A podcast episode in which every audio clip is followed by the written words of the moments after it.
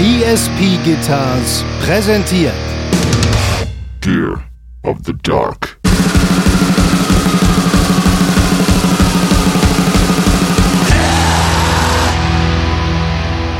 Ich stehe halt auch auf Jeans nur, ne? Das äh, ist halt auch so was Kerniges. ja, ich bin so ein, ich bin so ein Jeans-Typ, wie so ein Vertrauenslehrer. So, ne? Hey, ist doch ganz okay, du kannst mich Dirk nennen. Ja. Jetzt, setz, setz dich mal auf meinen Schoß, man. Ich bin's, der Udo, komm. Was hast du denn auf dem Herzen? Ja, ich habe auch Jeans an, ich bin ein ganz normaler Typ. Ja, komm hier, setz dich mal auf den Schoß hier.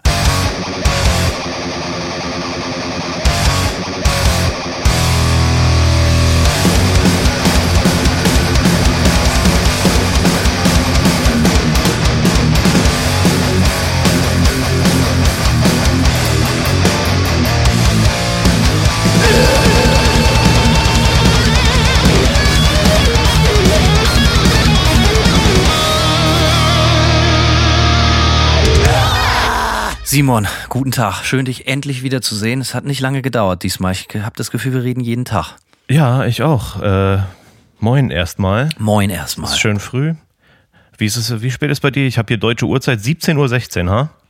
17.16 Uhr, ganz genau. Ich äh, ganz verrückt. Ich bin nämlich gerade, weil ich in der Wohnung, die ich hier während der Tour angemietet hatte, musste ich kurzfristig raus und äh, zu meinen Eltern ziehen. Das ist natürlich äh, äh, also der eine oder andere, die eine oder andere wird es kennen, ist natürlich äh, manchmal nett und auch immer, aber ein bisschen äh, wunderlich auch. Ich sitze jetzt hier in meinem, in meinem, in dem Raum, wo ich mein allerletztes Zimmer hatte, wo ich auch so mein erstes Heimstudio hatte, so unterm Dach bei meinen Eltern. Geil. Äh, Habe ich, hab ich nicht viele richtig geile Sachen äh, produziert. Ich hoffe, die Folge wird besser und es äh, steht unter einem besseren Stern hier trotzdem irgendwie schöne Nostalgie. Du sprichst ja auch, oder wir haben ja auch in alten Folgen öfters mal darüber gesprochen, wie du quasi bei dir unterm Dach zu Hause im Elternhaus Musik gemacht hast. Von daher. Ja, das war noch eine Etage tiefer. Trotzdem, äh, das war in, in äh, eine Etage in meinem richtig kleinen Kinderzimmer. Später bin ich dann so, äh, so, so, so, da gab's also eher so Dachbodenmäßig. Wer kennt es nicht? Der ein oder andere Teenager ist sicher auch mal unter den Dachboden gezogen. Ich ne? bin jetzt quasi im Dachboden mit meinem. Ja, siehst du wohl.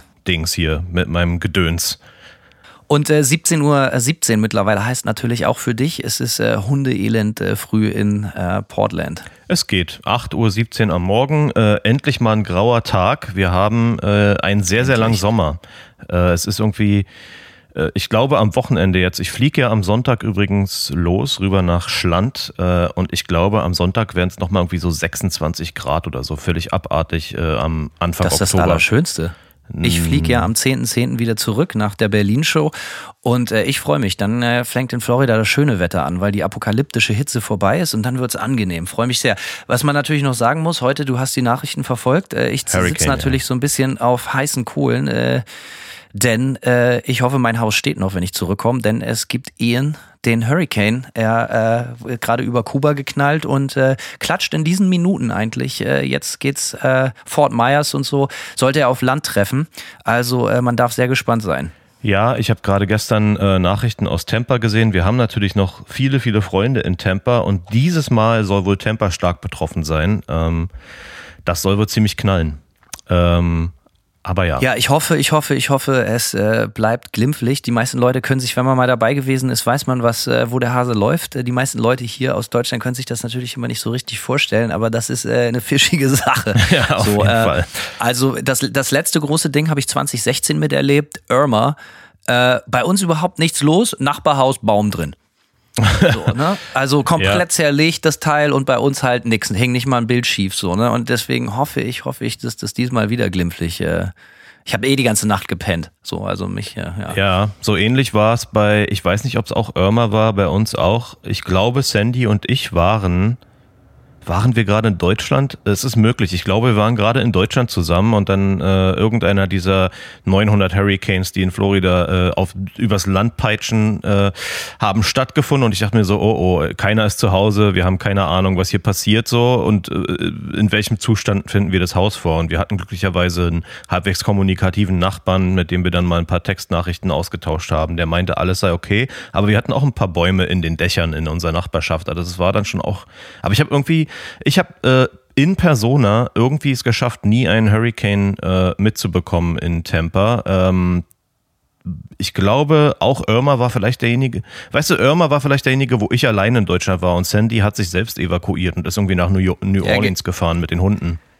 Genauso ist meine Situation hier jetzt auch. Die Dame ist zu Hause, aber äh, die ist natürlich äh, hartes Brot, die ist zu Hause und äh, die verlässt das Haus nicht. Die bleibt auf dem sinkenden Schiff. Ich hatte mich heute hatte auch schon unser gemeinsamer Freund Grabi von der großartigen äh, Sänger, der großartigen Band Mörser aus Bremen. Wer kennt mhm. sie nicht? Äh, der ist auch vor ein paar Jahren nach Florida gezogen, wie alle coolen Typen eigentlich letztendlich. Und ähm, der äh, wohnt natürlich jetzt, glaube ich, in Naples. Das ist ja. natürlich richtig fischig, die ganze Nummer. Also direkt am Wasser.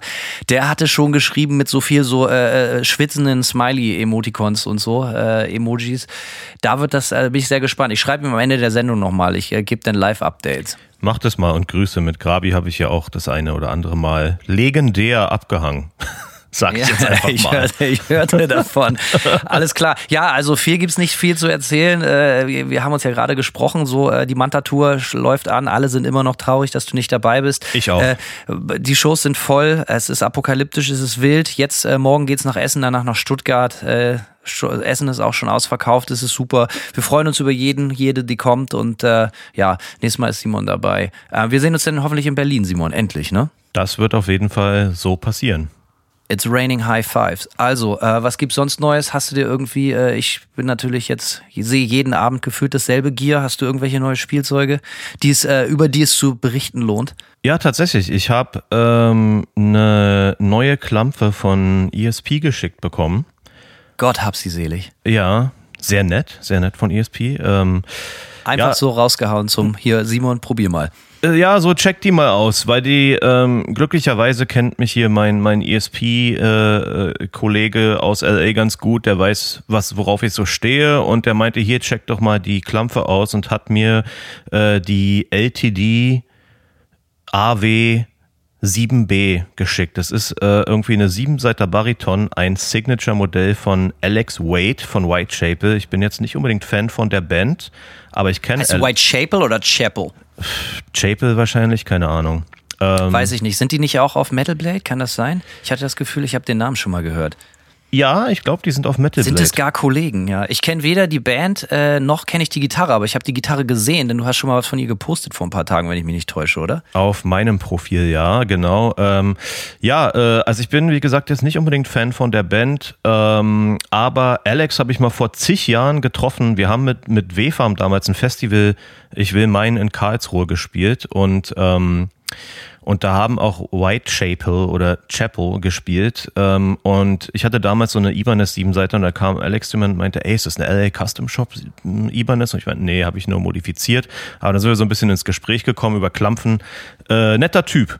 Anyway, äh, die Gitarre äh, haben sie mir geschickt, weil es eben auch eine Bariton 7 Seite ist. Ähm, und die ist so äh, ich, also ich bin grundsätzlich kein großer Signature-Gitarren-Fan, so, ne? Ähm, was aber bei der Gitarre ziemlich cool ist, die, man sieht an der ganzen Gitarre gar nicht, dass es eine Signature ist. Es steht. Ich wollte meinen, als ich sie gesehen habe, das erste, was ich gedacht habe, die sieht ziemlich Simon-mäßig aus. Und ja, ich voll. gesehen habe, es gibt nur einen Knopf dran. Ja. Oder zwei? Es gibt nur einen Knopf, ein Pickup zu viel, so viel sage ich schon mal vorweg.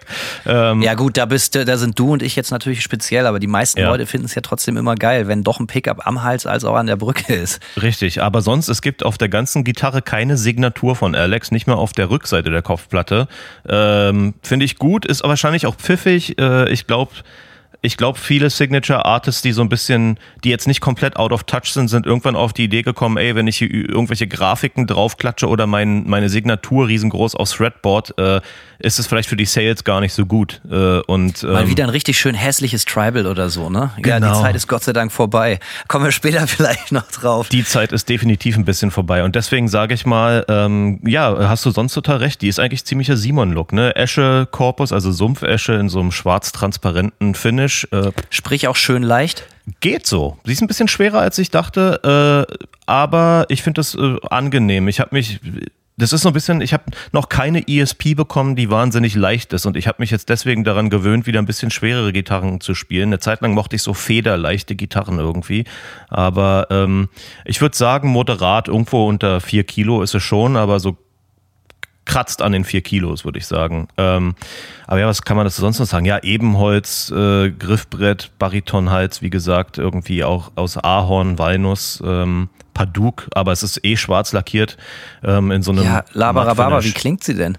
Ja, äh, ziemlich geil, ehrlich gesagt. Ähm, also, ich muss sogar gestehen, dass die Gitarre, die klingt locker so gut wie meine ESPs. Ich habe ja drei Siebenseiter äh, Made in Japan ESPs irgendwie aus dieser E2-Serie, die sehr, sehr geil sind, aber ich bin so ein bisschen schockiert immer wieder auch, wenn ich eine, eine gute LTD in die Hand bekomme, wie krass gut die sind. Und das Ding klingt extrem transparent. Äh, das hat diesen diese Dimasio Deactivator Pickups und das war früher mein Lieblingspickup. Vor zehn Jahren habe ich die habe ich, auf, hab ich aufgehört, die Activator zu spielen, habe so ein paar andere Sachen entdeckt, aber ich ähm, das ist ein total cooler Pickup, weil der hat so irgendwie so eine, der ist so aggro wie ein EMG, aber hat halt irgendwie mehr Headroom und klingt halt mehr wie ein passiver Pickup, aber hat halt ist halt aggro so, ohne ohne komprimiert ist zu sein. Ist der aktiv oder passiv? Ist ein passiver Pickup aber der ist so, ja genau, der hat die Aggressivität von einem, von einem aktiven, aber nicht dieses scheiß komprimierte, dass das alles so zusammenwurstelt irgendwie. Und äh, ja, die Gitarre ist so super offen,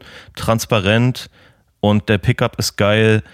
Ähm, und grundsätzlich, wenn ich mir die Gitarre so angucke, also wenn ich eine Gitarre machen würde, ähm, würde ich nicht viel anders machen. Ja, Hals-Pickup raus.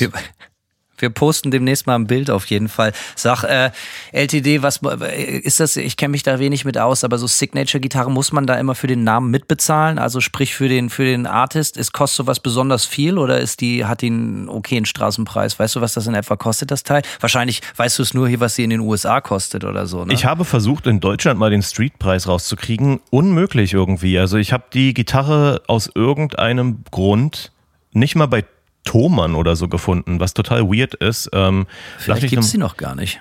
Deswegen haben sie die geschickt, Alter. Damit machen sie es wahrscheinlich abhängig, ob sie die überhaupt raushauen oder nicht. Ja, Simon, Simon findet die geil, äh, können wir machen. Oder ich bin umgekehrt. Das Zünglein an der Waage. Ja, äh, du bezahlst auf jeden Fall mittlerweile äh, dafür mit. Ich gucke jetzt hier gerade auf den USA Street Preis und der ist für eine, ähm, der ist schon, schon ganz, ganz anständig so. 1799 Dollar, aber ich meine, wir wissen auch alle, dass Gitarren teurer geworden sind. Ähm, meine hier ist Made in Korea. Ähm, Korea-Gitarren äh, sind in der Regel ziemlich gut auf jeden Fall. Ist so meine Erfahrung. Ja, also ich weiß, dass das, dass LTD auch in Indonesien Gitarren machen und eben in Japan und äh, Japan, nicht Japan. Äh, aber Doch, ja, auch in die, Japan und in Japan. Richtig, in beiden Ländern. Aber ja, Qualität ist ähm, ziemlich geil und auch wenn 1799 Dollar vielleicht viel klingt für eine LTD, wenn ich mir die Qualität so reinziehe, äh, nicht so unangemessen, muss ich sagen. Also es ist, ich bin ein bisschen ich bin ein bisschen, äh, äh, ja, überrascht. Was mir natürlich als erstes auffällt äh, für den Hanno ist natürlich was, was, was kannst du dir schon denken, ist für mich persönlich eine Seite zu viel dran. Ne? Sieben Seiten hat das Teil. Ich weiß bis heute nicht, wie man sie spielt. Und äh, wo wir gerade drüber sprechen, ähm, es ist letztendlich so, dass ich mir immer, wenn ich so eine Siebenseiter sehe, denke ich mir, wo geht's hin? Wo, also ich meine, und dann habe ich, ey, es gibt Leute, die haben eine Achtseiter und äh, hast du mir neulich erzählt, dass mittlerweile Leute auf neunseitigen Gitarren spielen? Ich meine, irgendwann muss es doch mal aufhören. Simon, wir müssen, wir müssen, wir müssen das zu ein Ende setzen. Ja, also ich finde, es gibt auf jeden Fall eine Obergrenze. Ich habe ja eine Zeit lang auch Achtseiter gespielt bei W-Farm äh, auf der letzten Platte und oder auf den letzten beiden Platten. Und bei Nightmare, die erste Platte, wurde zum Teil auch noch auf einer Achtseiter geschrieben, aber ich, mir ist dann irgendwann, also ich muss gestehen, mir ist das einfach irgendwann zu viel geworden, weil es, mir macht das keinen Spaß, eine Achtseiter zu spielen. So, es ist einfach zu viel Gitarre, ja, so doof das jetzt klingt so. Ähm, und ich äh, habe ich ja schon ein paar Mal angesprochen hier in unseren eher gierrelevanten Folgen, dass ich jetzt meine Siebenseiter einfach, äh, meine Bariton Siebenseiter wie Achtseiter stimme. Ähm, Finde ich auf jeden Fall. Für mich ist es so ein bisschen vom Komfortlevel des, des Maximum so. Äh, mir haben vor ein paar Jahren Ibanez zum Testen mal einen neuen Seiter geschickt und Alter, unmöglich. Ist eine unmögliche Gitarre. Klingt auch scheiße, weil die einfach noch eine tiefe Seite dazu machen so. Ähm, das klang dann eigentlich wie ein verzerrter Bass ohne Bums. Ja, einfach so eine furzige, tiefe Cis-Seite. Ähm, Geil, ich wüsste, ich, wie gesagt, ich weiß nicht mal, wie ich eine Siebenseiter spiele. Ne? Also mit einer neuen Seite, das ist für mich dann eher Richtung Harfe. Ja, ich konnte das Ding auch nicht gut spielen, überhaupt nicht. Also ich habe mit Ach und Krach dann so einen Clip damit aufgenommen, ähm, aber äh, sich zu orientieren, sich zu orientieren mit neun Seiten, finde ich, ist so völlig äh, illusorisch. Also ich fand's furchtbar. Äh, ich habe auch ehrlich gesagt, also mit acht Seiten kann man ja zumindest das Argument bringen, so es gibt ja Bands, die durchaus geile Mucke damit machen, ja, also subjektiv betrachtet. Vielleicht gibt's auch geile Bands, die äh, geile Mucke mit neun Seiten machen. Ja, habe ich noch nicht. Ich habe ehrlich gesagt noch keine Band. Also sag mal so, acht Seiten sind ja sehr, sehr populär geworden eine Zeit lang. Ne? Meshuggah als, als Riesenbeispiel so. Ähm, äh, und da gab es ja dann eine ganze Welle äh, vor 10, 15 Jahren mit von Bands, die dann Achtseiter gezockt haben. Eine ne Zeit lang war das so, äh, Animals as Leaders kann ich mich noch erinnern. Mhm, Kennst du bestimmt auch, oder? Ja, so eine, zum Beispiel, so eine Instrumentalband. Hat der nicht auch eine neun Seite? Auf jeden Fall mindestens eine acht Seite oder irgendwelche Späße so. Eine Zeit lang hatte ich das Gefühl, das verkommt auch zu so einem Klischee. So, dass jeder, also ne, Animals as Leaders, ich weiß für Leute, die auf solche Mucke stehen, dass das wahnsinnig gut ist, verstehe mich nicht falsch, aber es gab eine Zeit lang viele Bands, die auf einmal so einen Film hatten, mehr Seiten, äh, als würden, würde sich jemand wichtig in die Ecke setzen und einen schweren Rotwein trinken. Nur weil man das tut, heißt man nicht, dass man ein interessanter Typ ist. Und so ging mir das mit der Anzahl der Gitarrenseiten auch eine lange Zeit. Ein wandelndes Klischee, diese Seiten. Und es passt eigentlich ganz gut in unsere heutige Folge.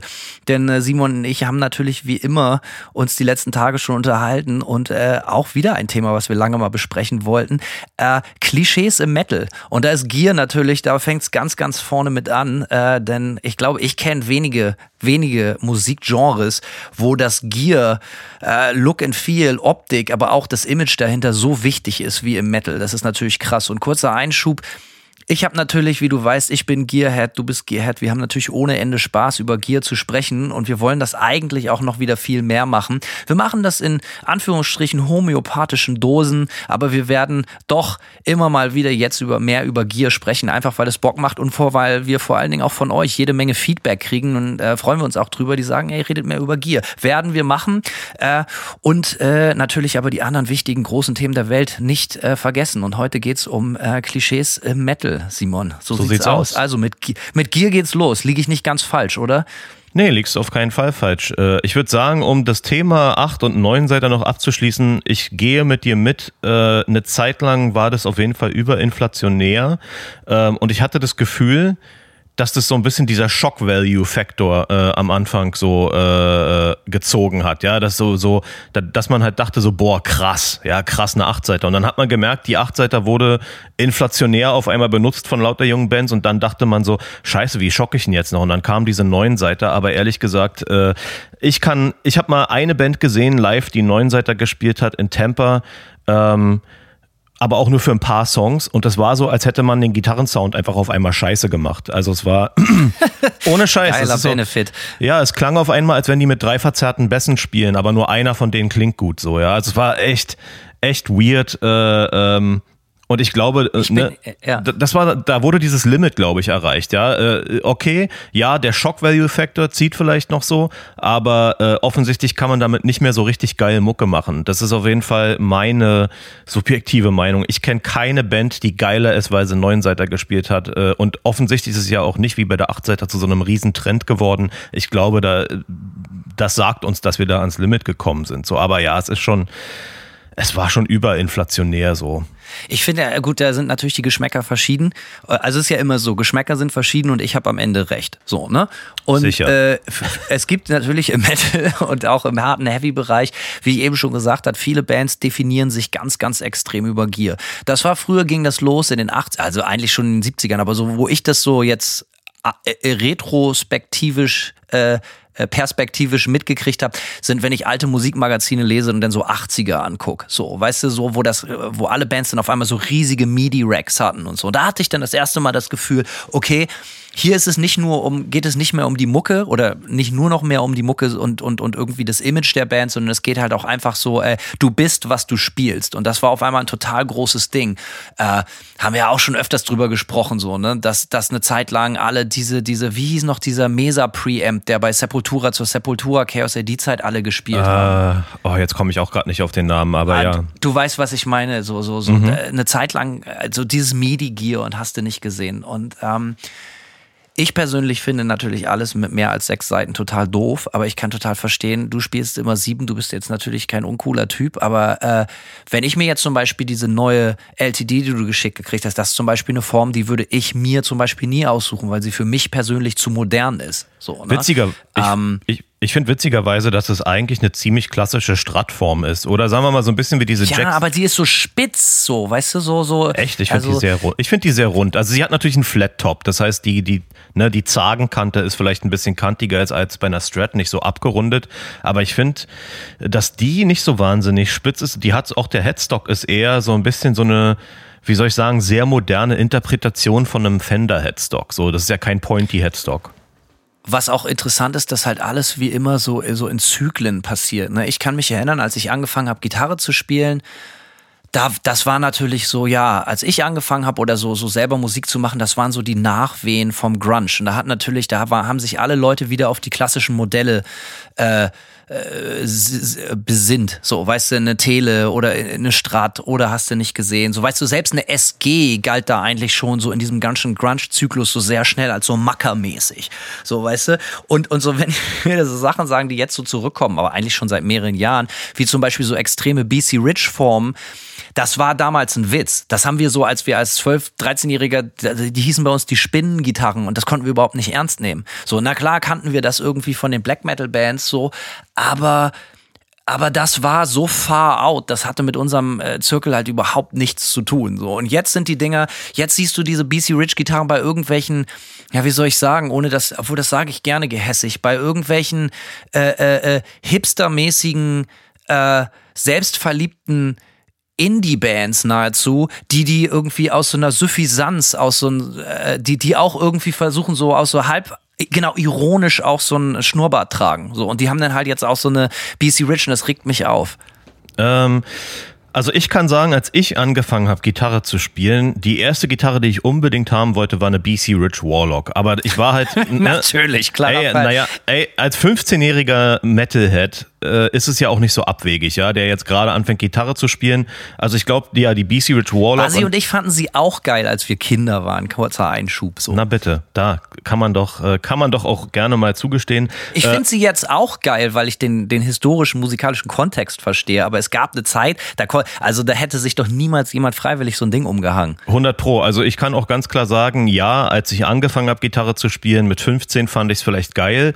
Ähm, ich erinnere mich, als ich angefangen äh, oder als ich dann seriöser Musik gespielt habe, ja. Und also zum Beispiel, ich glaube, wenn du jetzt in einer, damals in einer Hardcore-Szene mit einer BC Rich angekommen wärst, hätten, hätte man dich auf jeden Fall ausgelacht, so, ja. Und äh, Oder sie hätten dich zum König gemacht. das bezweifle ich. Äh, Chance vertan. ich, äh, ich hätte alles versuchen können und wäre definitiv nicht zum König gemacht worden. Aber, äh, aber auf jeden Fall waren BC Rich also sehr, sehr lange sehr, sehr uncool und wurden auch lange verlacht. So. Also das kann man definitiv sagen. Also diese, ähm, ich würde sagen, BC Rich waren locker 20 Jahre konsequent uncool und ja, irgendwie, also hier in den USA habe ich das Gefühl, kamen die sehr stark zurück als so ähm, in Anführungszeichen äh, neue, moderne Oldschool Death Metal Bands angefangen haben, die zu spielen. Ja, und auch im Black Metal Zirkus so, ne? Gerade Da sind die ja so. nie weg gewesen, habe ich das Gefühl. Also ich glaube, im Black Metal war man Stimmt. nie zu schade dafür, so, aber, aber ich glaube, so richtig hip gemacht hat das hier in den USA, haben das so junge, äh, äh, moderne Interpretationen von amerikanischem Oldschool Death Metal. So diese ganzen Incantation möchte gern Bands, so, ja, die spielen alle BC Rich Gitarren. Also äh, am besten die Iron Bird ist ja auch eine coole Form. Ich muss sagen, ich habe mich an der auch schön gesehen. Mein Kumpel Leon hier in Portland hat zwei BC Rich Custom Shop Iron Birds. Äh, ganz simpel, eine matt weiße, eine matt schwarze mit einem Pickup. Sind schon geile Klampfen so, aber ja, äh, auf jeden Fall waren die sehr, sehr lange sehr uncool und das ist dann schon immer interessant zu sehen, wie, wie etwas, was so total verlacht worden ist, äh, auf einmal wieder Konsens wird, so, ne, nach, nach, nach zwei Dekaden so äh, äh, und klar, es ist so dieses zyklische Wiederaufgewärme. Manches, wie du schon richtig sagst, in manchen, also ne, da muss man ja wie so oft Black Metal, also wirklich original, nicht irgendwelchen 10., 12., 18. wieder aufgewärmten Aufguss, äh, äh, sondern wirklich dem Original Black Metal, muss man hier natürlich wieder uneingeschränkt Props geben, einfach sagen so, ey, was sind die hässlichsten Gitarren? Alles klar, die nehmen wir und jetzt fickt euch alle. Das ist natürlich eine Attitüde, die mir extrem gut gefällt und dann diese BC Rich Teile auch mit einer absoluten Selbstverständlichkeit zu spielen, dass es nicht peinlich kommt, das musste man halt auch erstmal schaffen, so, ne? Ja, ist auf jeden Fall ein Achievement so. Du hast auch gerade diese Grunge-Gitarren noch angesprochen. Habe ich auf jeden Fall definitiv Stell dir mal Kurt Cobain mit einer BC Rich vor, Alter. Kann ich, kann ich mir, aber du, äh, ne, aber da kommen wir dann wieder in diesen semi-ironischen Vibe rein. Ja, ja genau, so, ne? das meine ich. Das Ja, ja. passt einfach nicht so. Definitiv, aber äh, weil du auch Grunge und so und, und Fender angesprochen hast, äh, Fender, äh, habe ich das Gefühl gehabt, war ein paar Jahre lang auch eher uncool und Gibson war so die coole Brand. Auch hat man, ist, äh, ist so mein Gefühl, also ich habe viel, wenn du jetzt mal überlegst, so Genres, die hip waren, Doom, Stoner und so, äh, da Les Pauls oder, oder so zu spielen, also da war Gibson auf jeden Fall sehr, sehr hip, würde ich sagen. In den letzten Jahren ha, habe ich das Gefühl, dass Fender, besonders die Jazzmaster-Form, die Teleform, äh, in den letzten fünf bis zehn Jahren wieder sehr, sehr, sehr gekommen ist. So. Aber Simon, da muss man ja fairerweise auch zu sagen, wir reden jetzt hier über Klischees und dementsprechend natürlich auch Gear-Klischees, Equipment-Klischees im Metal. Das liegt halt auch einfach daran, dass die meisten klassischen Fender-Designs, wenn du eine Strat oder auch eine Tele, die kommen im Normalfall ab Werk halt einfach mit Single-Coils. Also nicht, also das ist halt einfach nicht geil, damit wirklich irgendwie fette Soundwände zu machen. Das klappt nicht sonderlich gut. Dementsprechend war die erste Wahl wenn man denn zu einer Traditionsfirma gehen möchte oder mit einem Traditionsinstrument spielen würde, natürlich dann halt eh immer eher irgendwie eine Gibson oder so, einfach weil sie, weil sie fast ausschließlich alle äh, mit Humbuckern ausgeliefert wurden, außer jetzt irgendwie wie so mit P90ern oder mal eine Melody Maker oder irgendwie sowas. Ich glaube, das ist in erster Linie der Hauptgrund. Und natürlich, dass vielleicht so ein bisschen das Design halt auch immer mehr so ein bisschen in Anführungsstrichen Hardrock geprägt war. Ne? Natürlich siehst du also, passt jetzt zu so einer Doom, Sludge, Stoner, wie immer du die Bands auch nennen willst. Natürlich spielen diese Bands halt auch alle Flying Vs. So, ne? Ähm, vielleicht mal eine Explorer hier und da, aber insbesondere Flying Vs sind natürlich auch unglaublich beliebt bei diesen Bands. Finde ich ja selber geil. Ich habe eine geile weiße Flying V von Gibson von 2009. Die habe ich auch ein bisschen modifiziert, aber die schätze ich zum Beispiel sehr. Also eigentlich auch eine, eine, eine Form, die ich, die ich ganz, ganz, ganz viele Jahre, also so meine Teenagerzeit total scheiße fand. Und dann mit Anfang 20 klickte es auf einmal und dann musste ich unbedingt eine haben. Ja, das kenne ich. Man geht ja selbst auch so durch Phasen und ich kann mich auch gar nicht immer Mit davon. Explorer kam direkt hinterher. Auch geil. Auch eine geile Form. Äh, Sind aber auch so, ne, Explorer hätte ich auch wahrscheinlich locker 10, 15, 20 Jahre lang gesagt, absolut hässliche Gitarre und auf einmal so, hm, auf einmal gefällt sie einem so, ja. Es ist so, ist so wie, ich habe früher auch nicht gern äh, äh, Camembert gegessen und jetzt mag ich ihn. Wer kennt es nicht, das Problem? ja, wer kennt Aber das ich nicht? weiß noch mit der Explorer, wie das bei mir losging. Da war ich so 13 oder so. Erst war die ganze Zeit nur Strat und Tele, dieses ganze grungige Understatement-Ding, natürlich Chef im Ring. Und dann äh, gab es Nirvana nicht mehr. Dann kamen auf einmal die Foo Fighters und so. Das erste Foo Fighters Konzert, was ich irgendwie so mitgeschnitten habe, war von 95, so ein MTV-Special-Ding. Ähm, äh, und da hat äh, Dave Grohl hat auf einmal mega ganz normal eine schwarze Explorer Ja. Mit, glaube ich, goldener Hardware. Und ich dachte so, Alter, was ist denn jetzt los? Kam obergeil, aber vorher für mich undenkbar gewesen. Und dann wenig später hatte er eine weiße, äh, äh, eine weiße, äh, sag schon, eine SG mit drei Humbuckern drin und so. Das passte dann halt auf einmal, weil die Mucke auch anders war. Gut, ich muss sagen, so SG war für mich natürlich eh immer extrem vertraut, weil es halt einfach äh, keine Band assoziiert man so sehr mit einer SG wie natürlich ACDC. Der eine oder andere weiß, ich mag die Band sehr, sehr gerne. Ähm, muss aber sagen, trotz meiner ganzen Liebe habe ich die Liebe zu einer SG ganz, ganz, ganz spät erst entdeckt. Und das kam eigentlich auch erst über ESP LTD, als ich meine erste Bariton in der SG-Form hatte. So als es mit Manta losging. Vorher hatte ich nie eine SG. Ja, meine, für mich war ja die SG, habe ich mit Sicherheit auch schon mal erwähnt, meine erste ähm, Eine Viper. Oder ja, also eine Viper dann später, ja. Aber äh, also ich sag mal so, nachdem ich erst eine BC Rich haben wollte, als ich angefangen habe, Gitarre zu spielen, das nächste, was, worin ich mich verguckt habe, war eine Gibson SG, konnte ich mir nicht äh, leisten und dann habe ich mir eine, eine LTD Viper 400 äh, ge, gegönnt, ähm, die ja wie äh, auch schon so oft zitiert, die ich jetzt wieder fit gemacht habe und die auch extrem die auch immer noch extrem geil ist äh, irgendwie, ne? Also ich ist eine coole Form. Ich könnte mir auch vorstellen, mir irgendwann noch mal ganz klassisch eine schwarze Gibson SG mit Pickguard, so ja. Äh, ich finde, also ich finde die ganz klassische schwarze SG auch nach wie vor ist ein Klassiker so. Wir reden jetzt natürlich dann aber über alle Sachen offensichtlich, die wir beide cool finden. Ja. Ähm, aber reden wir über Metal-Klischees. Es gibt natürlich auch ganz viele Sachen, die ich schon in Kindesalter nie verstanden hat. So ganz vorne, das ist jetzt natürlich ein extremes Klischee, aber ich hatte zum Beispiel Freunde, die haben da ihr Leben lang von geträumt, drauf gespart und haben es dann ihren äh, perversen Wunsch auch irgendwann erfüllt. Zum Beispiel, wie heißt sie noch, von Steve Vai, die Jam. Weißt du, eine Gitarre mit einem Griff drin ist total praktisch und sieht richtig, richtig, richtig, richtig behindert aus. So, äh, habe ich nie verstanden, wie das jemand feiern konnte. Aber äh, ohne Ende gab, hatte ich auch Kumpels und es gibt die Typen ja immer noch. Und weißt du, welche Typen sich das damals gekauft haben? Das waren die Typen, so Zivildienstleistende mit langem Haar, mit so einem fisseligen Kinnbart. Also die haben sich die, die Jam gekauft. 100 Pro. Mit so einem habe ich bei Mercedes am Band gearbeitet. Ja, das passt sehr gut. Ähm, aber um jetzt Und mal. hat mir das auch, Entschuldigung, wenn ich mich jetzt so kurz aufrege, hat mir das dann auch noch total erklärt, dass das ja total praktisch sei und wie geil die klingen würde. Und hast du nicht gesehen, das mag ja alles sein, aber hab doch etwas Achtung, Junge. Bisschen Stolz Geschmack. gab's nicht. Ja, aber siehst du, ich bin schon, ich bin, ich bin schon wieder sehr geschmäcklerisch unterwegs. Es ist auch okay. Ich sag mal, was mir äh, immer auffällt, ist natürlich, wir haben jetzt schon angesprochen, ne, bei, bei Black Metal wurde konsequent, wurden die äh, BC Riches gespielt, im Doom, Stoner, etc., Sludge, äh, viel Gibson und so. Was mir auch immer auffällt, ist, dass äh, dass es oft so ist, dass jedes Genre, ja, jedes Subgenre und die, und die entsprechenden Bands ihre Gear halt natürlich total geil finden und alles andere ist so ein bisschen peinlich, so, ne? Es wird ja gerne mal die Nase gerümpft. Ich erinnere mich mal, ich habe irgendwann so ein, so ein Gear-Rundown äh, für Metal Sucks oder so gemacht, ne? Und, ähm, und da haben die Leute dann in den Kommentaren äh, über meine Gier gelacht, wo ich mir sagte, seid ihr alle völlig, hat man euch ins Hirn geschissen so. Also das finde ich immer, fand ich auch immer so, finde ich halt so witzig, dass dann Leute äh, so äh, fast diskriminieren, wenn die, wenn, wenn die Gier, die du spielst, für sie nicht cool ist oder in, ihren, in ihr Verständnis von cool fallen, so, ja. Und äh, ich, äh, keine Ahnung, Alter. Ich, ich bin generell ziemlich offen so. Ich finde so viel geil, ich finde fast alles geil und äh, von Vintage bis modern, so, mir, mir kannst du fast mit allem kommen, so. Äh, ich finde es aber schon, schon immer bemerkenswert, wie verklemmt Leute auch gerne mal sind äh, damit und, und äh, wie Genres zu uncool erklärt werden oder das, die Gier von bestimmten Genres zu uncool erklärt, äh, erklärt werden. Ich, ich, ich muss sagen, ich war da auch nicht ganz, ganz unschuldig dran. Also eigentlich erst äh, meine Freundschaft mit dir und das Rumhängen mit dir und dich natürlich respektieren und ernst nehmen als Musiker. Äh, Du warst ja äh, eigentlich immer das komplette, der komplette Gegenpol von dem, wie ich giermäßig unterwegs war. Du hast einen Camper gespielt.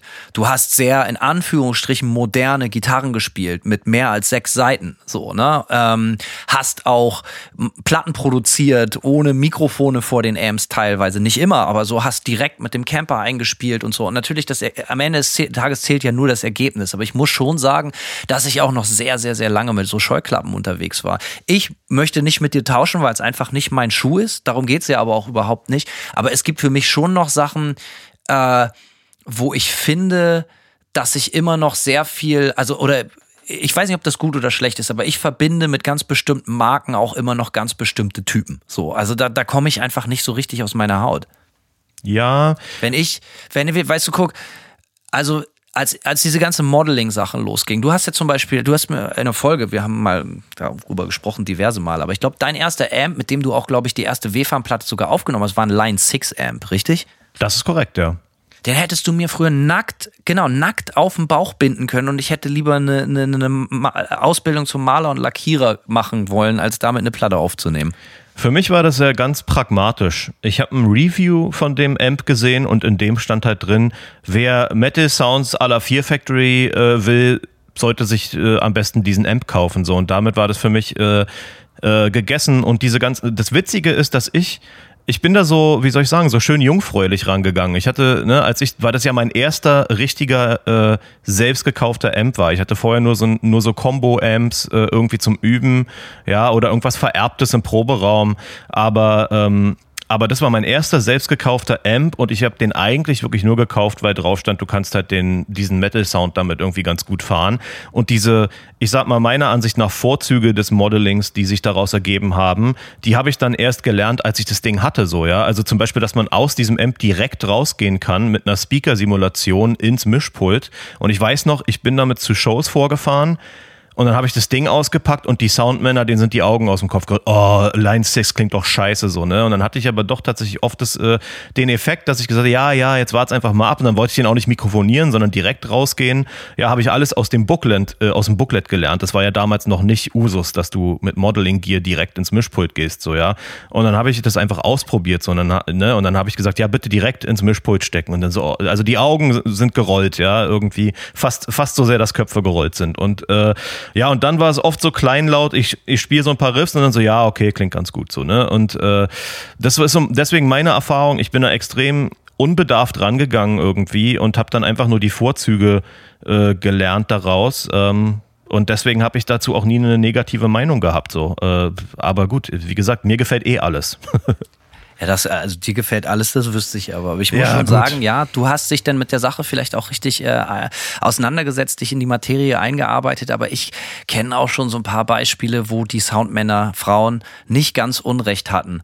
Dass äh, Definitiv. so ein Typ mit so einem Line-Six-Ding ankam und du wusstest, ey, das, ne, ich berichte jetzt nur, aber es gab halt echt viele Momente, wo ich, wo ich dann irgendwelche Leute haben ihre Line 6 Amps ausgeladen und ich wusste genau, ey, das wird eine richtige Schrottband und ich hatte fast immer recht. Weil ich finde so ein bisschen die Liebe zum oder aber das ist natürlich auch vermessen, aber ich finde, man müsste eigentlich auch bei seinem Gear schon so ein bisschen Geschmack beweisen. Und das heißt nicht zwangsläufig, dass es teuer sein muss, aber wenn man einfach so denkt, so ja, ey, das ist total praktisch, da ist eine Boxensimulation drin und das klingt wie so und so und ich kann das direkt ins Mischpult stecken und ich muss fast gar nichts mehr machen, dann kann ich eigentlich davon ausgehen, dass du auch genauso mit deinen Kompositionen und mit deiner Mucke umgehst. Das ist natürlich Quatsch, äh, bist du äh, zeigst ja, dass es Quatsch ist, aber du weißt schon so ein bisschen, worauf ich hinaus will. Ne? So man, es gibt schon so gewisse Marken, da ist, da sind 90 Prozent der Leute, die da spielen, schon so ein wandelndes Klischee hinter. So, aber gut, das sind die Typen mit ihren Orange-Türmen Ja. und ihren Boutique-Fasspedalen und ihrer Gibson äh, Flying V vor dem Fullstack äh, von, von Mad Amp oder, eben- oder Green oder so natürlich auch, sind auch ein totales Klischee. Und versuchen wir mal den eigenen Geschmack rauszulassen. Hier geht's ja nicht um besser oder schlechter, aber eigentlich egal, es ist voller Tretminen. Es gibt ja nur Klischees,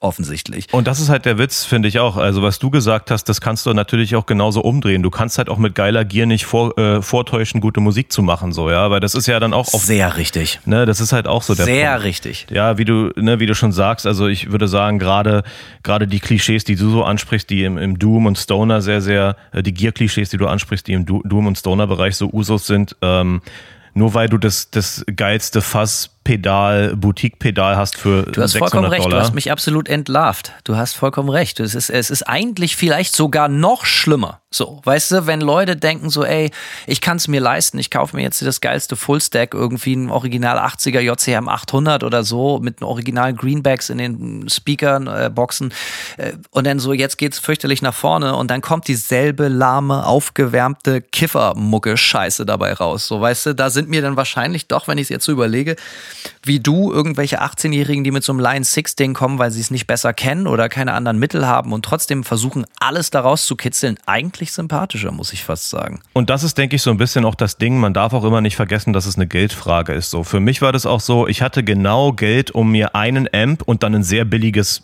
4x12er Cap zu kaufen. So ja, also so ein Budget Cap von Ibanez damals.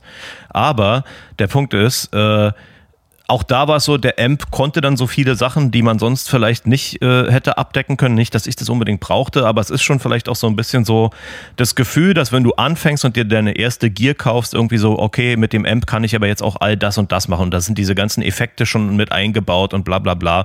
Ja, also ich würde sagen, es ist schon auch eine Geldfrage, äh, so ein bisschen und ähm, ja, äh, aber äh, um auch nochmal zu deinem äh, äh, Punkt zu kommen, dass man manchmal auch bei Ba- Bands an ihrer Gear auch schon so ein bisschen beurteilen kann, als dann dieses X-Effects sehr, sehr, sehr bekannt wurde. Ne? Das ist ja auch viel durch äh, Bands, die dann acht und, und neunseiter Gitarren und siebenseiter Gitarren gespielt haben. Ich weiß noch, wir haben mit WFAM, ich glaube, auf unserer letzten Tour in Prag gespielt und da war so eine Band dabei, die hatten diese X-Effects-Dinger und äh, in diesem in diesem ganzen Gent-Wahn war das dann so, dass die Noise Gates immer extrem eingestellt wurden, weil die ja so einen super klinischen, super tighten Sound haben wollten. Und irgendwie konnte die, war die Band einfach nicht gut da drin, ihr Noise Gate einzustellen. Und somit, äh, die haben das so hart eingestellt, dass die Gitarren keinen Sustain mehr hatten und dass die Palm Mutes immer abgestorben sind. Und die ganze Band klang halt wie eine Karikatur von sich selbst, weil, äh, weil die einfach das Ding nicht, weil die, äh, weil die das Ding nicht richtig einstellen konnten. Und die wollten halt unbedingt ein super tightes Noise Gate haben, aber haben es halt wahrscheinlich komplett aufgerissen.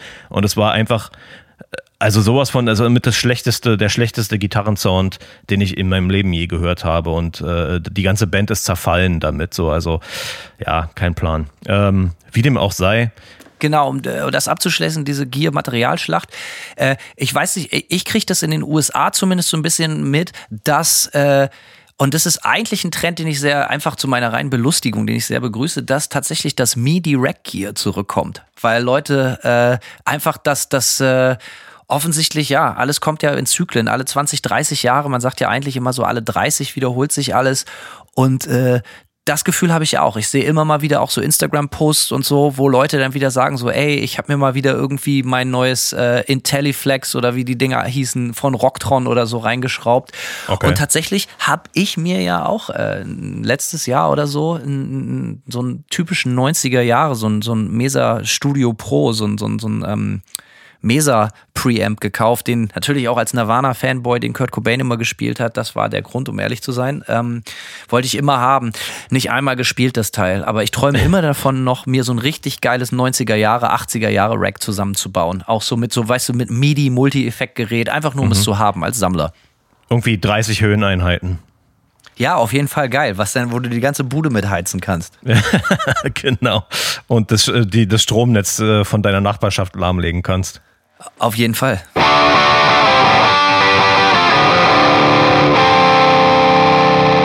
Ja, Gier, Hanno. Naja. Gier, Gier, Gier, Gier. Ähm, ich würde tatsächlich, wo wir über Gier sprechen, ja, mhm. also im Metal ist es offensichtlich wichtig, was die Leute sehen. Ja, was sie oft, wenn sie auf die Bühne gucken, den Metal-Musikern ist es wichtig, welches Equipment wird gesehen und hast du nicht gesehen. Ey, das müssen, können wir natürlich nicht ungesagt lassen. Im Metal ist Overkill nicht die Band, sondern die Strategie und halt Materialschlacht natürlich schon immer auch Strategie und, und äh, Stilmittel gewesen. Man darf natürlich Klar. dieses, dieses Gear-Ding können wir jetzt nicht un, äh, müssen wir abschließen mit der Sache.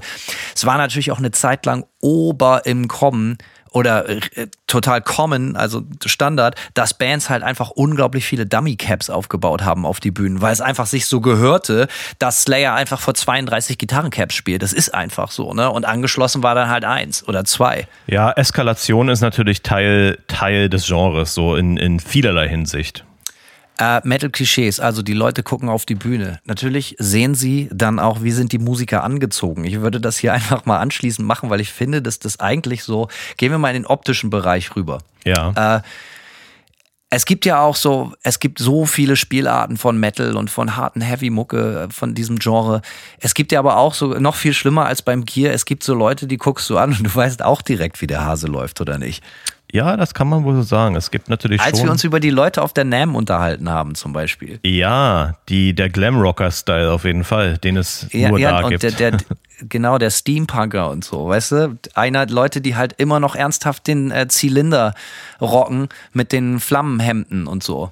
Ja, auf jeden. Ja, Klamotten im Metal, ich sag mal so, die absoluten Mega-Klischees bin ich mal gespannt, was du davon hältst. Was hältst du denn von so Lederklamotten und Nieten?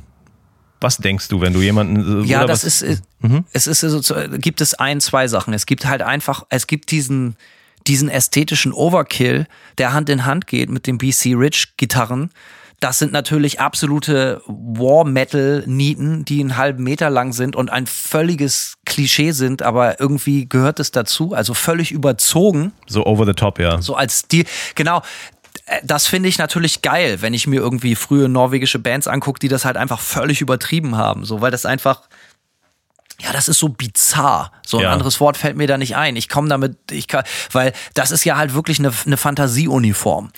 Wenn du jetzt aber das meinst, so den kernigen Rocker-Typ von nebenan mit der Lederhose, der auch sein Nokia 5210 immer noch im Lederetui äh, am Gürtel trägt und am besten dazu die Multifunktionsweste und ja, einfach so ein Nietenarmband oder so und so, am besten so eine richtig fette Kette, um sein Portemonnaie da drin hinten festzumachen.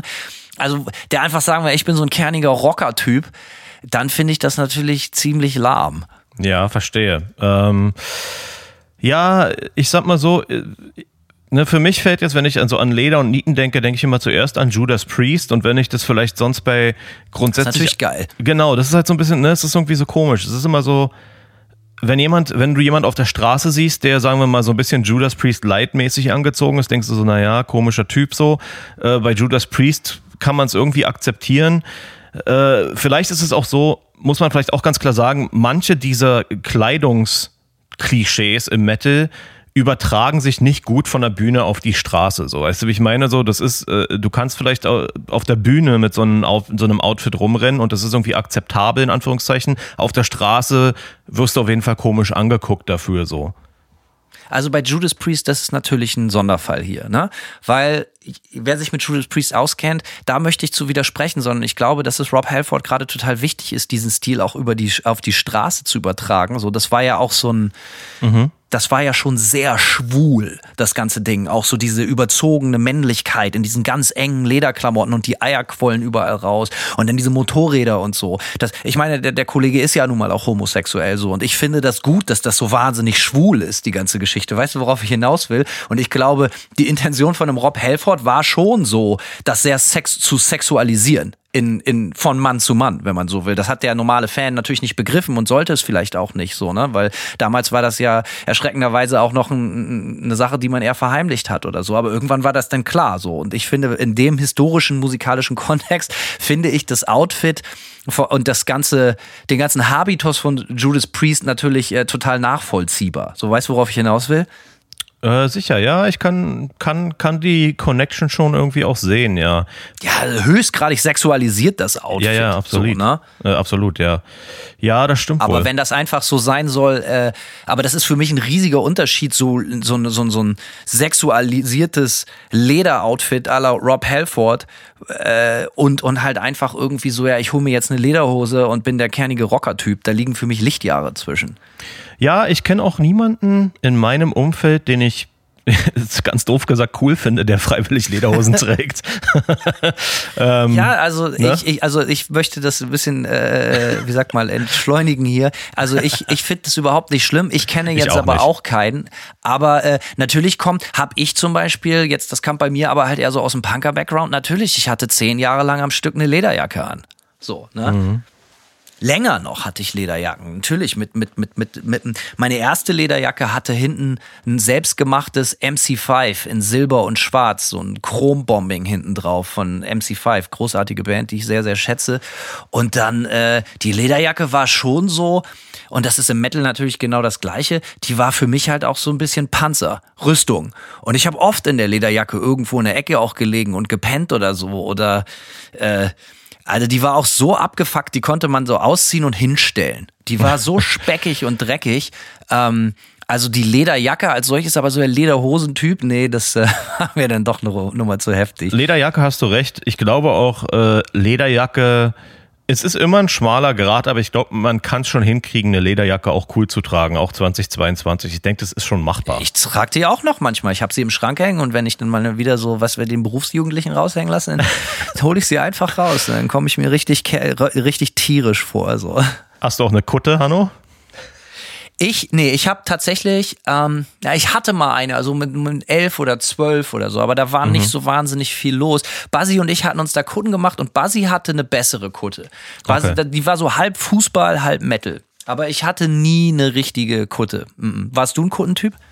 Nee, gar nicht, muss ich sagen. Ich hab Aber ich respektiere das Kundengame, das Kundengame respektiere ich sehr. Weil wenn Leute da so viel Mühe und Liebe reinstecken und äh, nach Möglichkeit Individualismus, also ich verstehe das schon und ich finde das äh, sehr unpeinlich, eine gute Kutte. Ja, ich finde für mich eine gute Kutte, ich bin da vielleicht auch so ein bisschen äh, äh, zu sehr Ästhet. Ja, für mich macht eine gute Kutte nicht unbedingt aus, äh, welche Bands Patches jetzt genau drauf sind. Natürlich, wenn ich die Patches sehe und denke so, äh, okay, die Band finde ich jetzt cool, die finde ich scheiße, aber ich finde viel wichtiger, dass eine Kutte ästhetisch einigermaßen okay aussieht, weil ich finde, wenn die Kutten super bunt sind, ja, du hast eine helle Jeansweste und dann hast du rote, gelbe, grüne Patches, du siehst dann am Ende nur aus wie eine Litfaßsäule. Das finde ich ist dann nicht so richtig geil. Äh, ja, ich finde, ich finde so ein bisschen, wenn das alles so ein bisschen black and white themed ist, so finde ich das cooler auf jeden ich, Fall. Ich würde mir nie das Recht rausnehmen, darüber zu werten. Dafür muss ich viel zu oft Autogramme in und auf Kutten geben.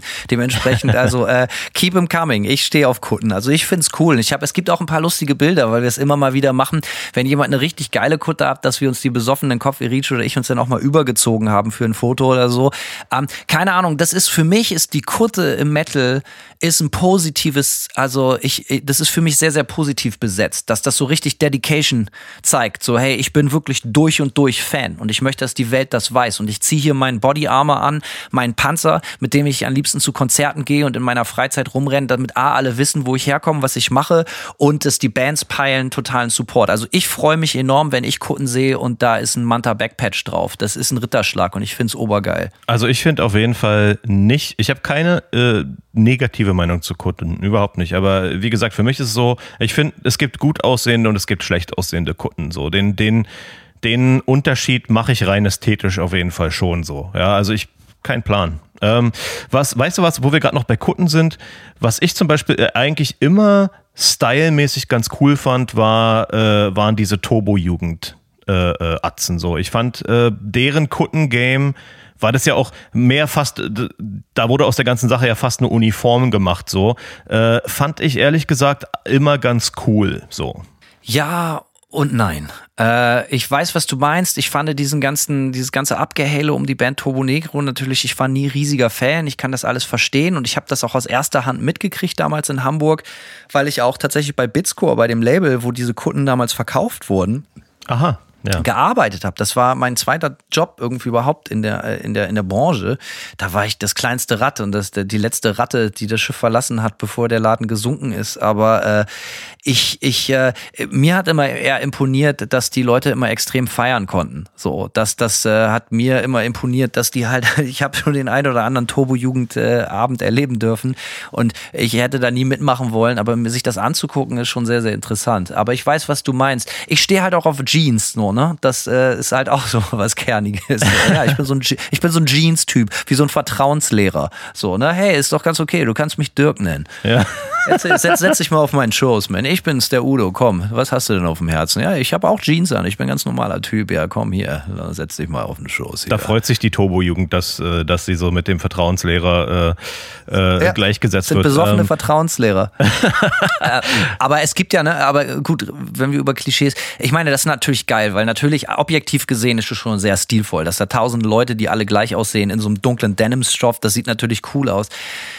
Aber es ist natürlich auch so, worauf ich eigentlich hinaus will mit der Optik ist, es gibt ja auch ganz viele Bands im vermeintlichen Metal-Sektor, die eigentlich überhaupt nicht hart sind. Die werden einem dann mal als hart oder heavy oder besonders heftig verkauft oder sonst was. Und die werden dann natürlich auch ganz offensichtlich von Plattenfirmen oder weil sie auch selber daran glauben, in irgendwelche 0815 total klischeelosen Pseudokostüme gesteckt und das sieht natürlich höchstgradig peinlich aus. Du ganz kurz, du weißt, worauf ich hinaus will. Bands, die in ihren Hooks singen und in ihren äh, Verses screamen und äh, und dann, weißt du, und dann, ich meine, klar, wir werden sicher noch über Metalcore reden, wo das sehr, sehr offensichtlich ist, aber da sahen auch alle Bands gleich aus, weißt du, dass dann diese, diese ganze Emo-Geschichte und nicht das coole Emo, was man eigentlich, woraus sich das mal entwickelt hat, aus so einer mhm. Punk-Ecke, sondern das, was so, äh, erschreckenderweise heute als Emo gilt, was so, ne? Und, und das sind halt so, weißt du, wo die dann alle aussahen wie so Manga-Puppen. Und das gibt es ja immer noch heutzutage. So, ne? Das, äh,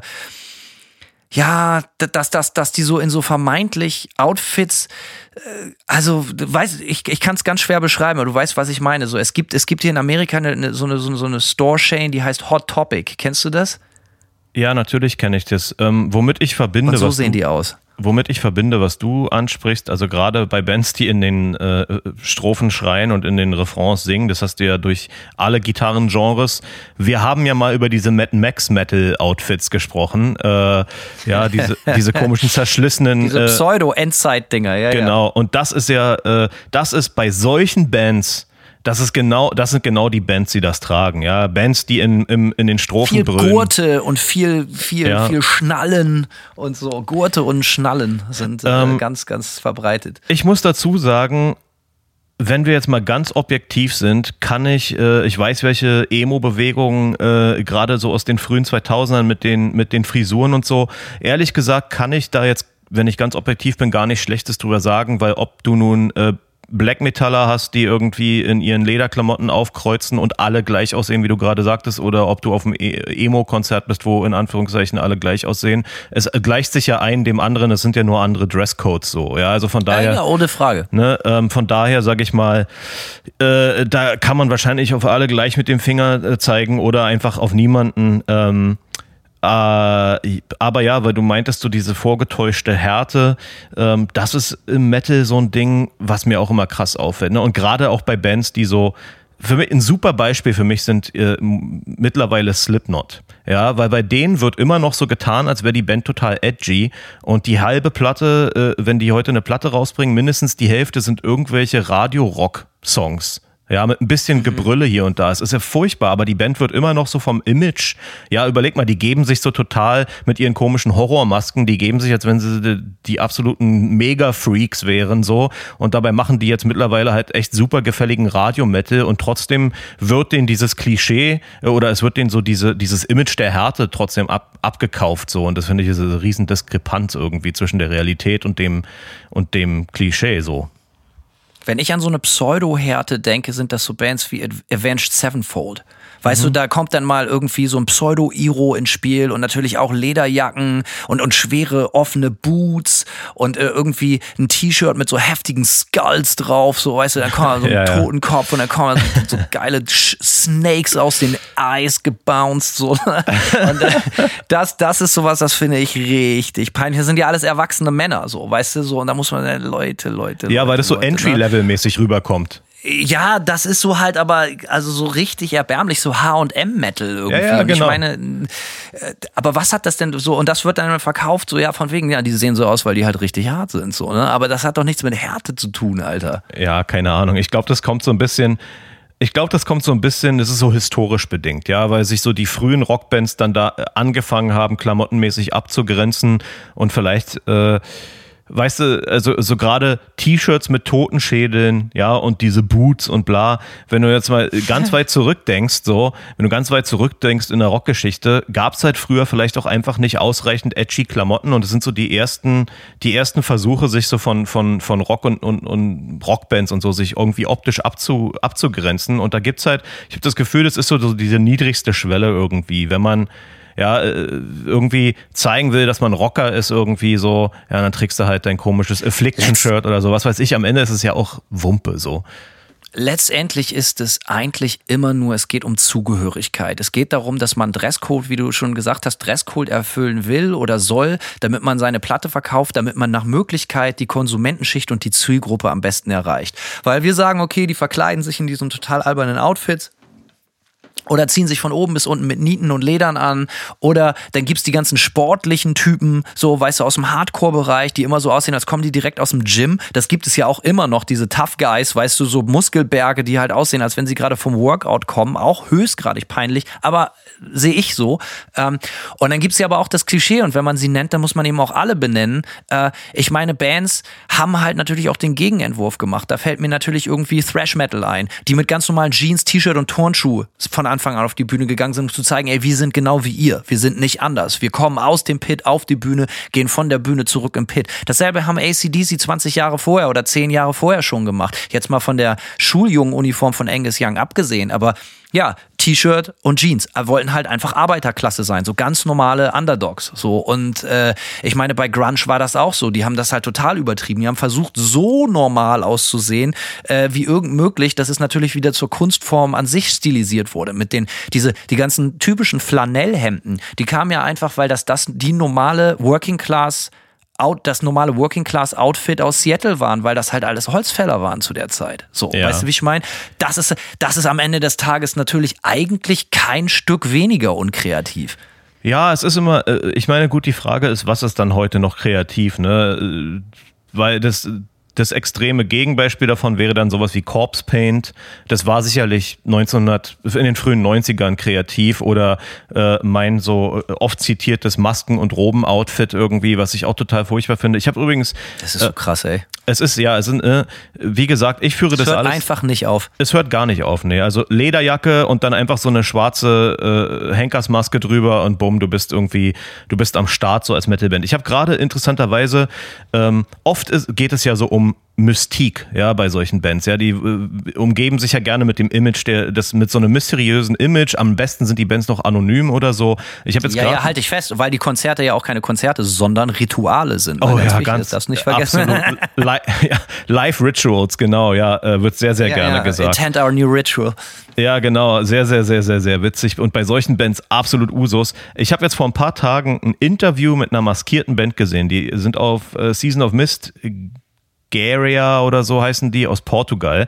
Und da wird der Typ gefragt, warum tragt ihr eigentlich Masken? Und ich finde, du merkst so richtig, dass der einfach, also dass die eigentlich, ne, der versucht es dann irgendwie konzeptionell irgendwas drüber zu stülpen, ja, also dem, dem Ganzen Bedeutung zu geben. Und er sagt, äh, er sagt, ja, also ja, wir tragen Masken, weil es soll unbedingt nur um unsere Musik gehen und nicht um die Musiker dahinter, wo ich mir denke, Alter, äh, als wenn du Brad Pitt wärst, so, ja, und die Leute sollen nicht, sich nicht auf unsere Gesichter konzentrieren. Ich so, Alter. Vor allen Dingen schon tausendmal gehört. Sag doch wenigstens sowas wie, wir tragen Maske, weil wir halt wirklich jetzt ohne Scheiß Real Talk unsagbar hässlich sind. Da würde ich noch sagen, okay, cooler Grund.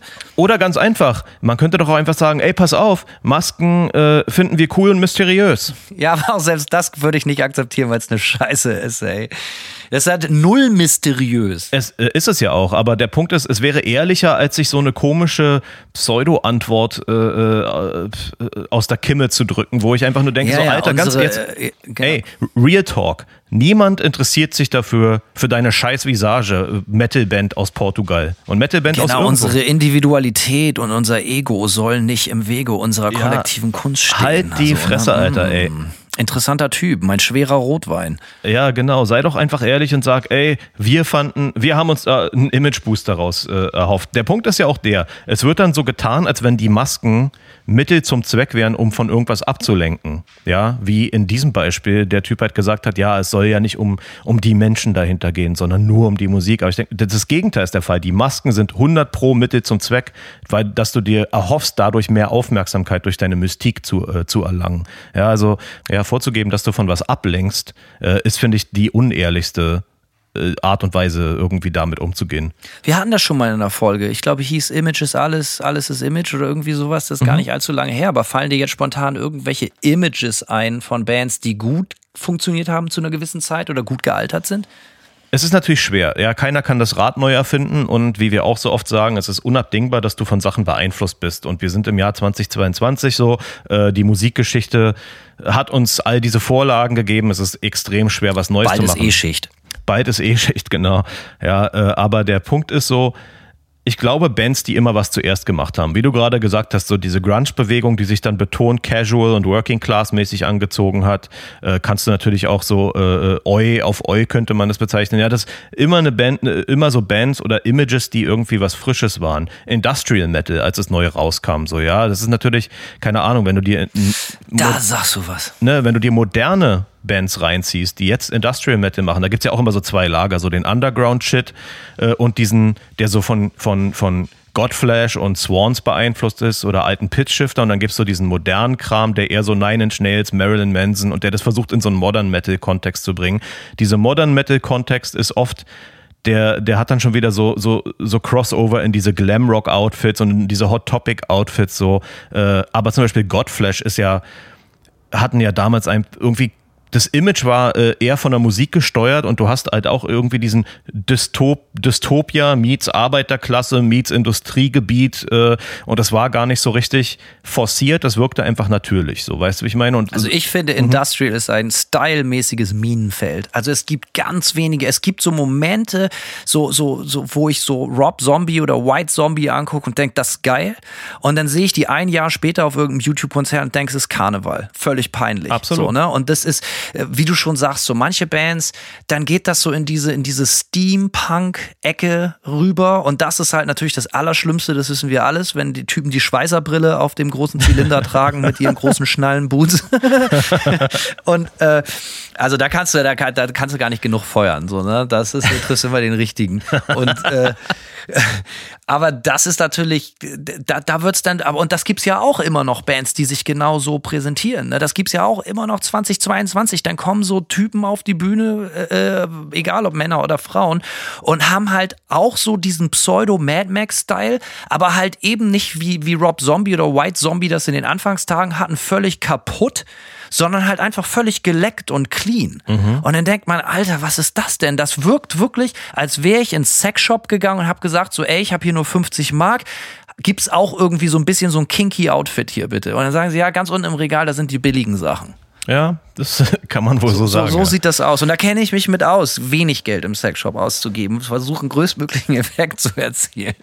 Nice also ja, es ist, es ist, es ist ein Trauerspiel. Aber gut, die Leute, ich meine, man müsste sich vielleicht auch zu dem, zu dem Look äh, abschließend auch immer überlegen, was bewegt denn eine Band, dass sie überhaupt sagen, ey, wir müssen irgendwie so eine Uniform haben. Egal, ob das unser betont casual, grungiges Working Class Outfit ist, ob das unser ultra sexualisiertes Leder-Outfit aller Priest ist oder ob das unser, unser, unser Zackenbarsch Black Metal Outfit ist oder ob das unser total sportliches Tough Guy Hardcore Ding ist. Und da kann man natürlich vielleicht auch so ein bisschen die Brücke schlagen zu diesem coole und uncoole Gear äh, Ding, was wir vorhin angesprochen haben. Ne? Das, das kannst du da eigentlich fast mit reinzählen irgendwie. Welche Gear zu diesen Outfits dazu noch gespielt wird, so ähm, ja, kein Plan, ey. Ich, äh, was soll ich dazu sagen? Ich glaube, am Ende, am Ende sind wir auch alle so ein bisschen geschmäcklerisch so und äh, man entscheidet. Das ist ja dann, auch richtig so. Ja, ja, eben. Und man entscheidet dann subjektiv, was man cool findet. Ich gehe immer so durch Phasen. Ich habe immer so Phasen, wo ich äh, auf einmal Klischees richtig geil finde. Auf einmal denke ich mir so, ja, was ein Metal-Klischees machen ja auch Spaß. Ja, sind ja auch unterhaltsam und so. Und dann äh, habe ich andere Phasen, wo ich mir denke so, ähm, jetzt geht mir das, jetzt geht mir das Metal-Image gerade richtig auf den Sack, so, ja. Und das ist gerade bei diesem, ja, äh, im extremen Metal, wo das Ganze noch prätentiöser ist irgendwie, ne. Wir haben es gerade gehabt mit Corpse Paint, Maskenroben, äh, da hab, bin ich mit den Phasen noch viel schlimmer. Ich bin jetzt gerade in so einer Phase, wo mir das alles auf den Sack geht, wo ich keiner keiner Underground-Extrem-Metal-Band, obwohl ich die Mucke halt abfeier.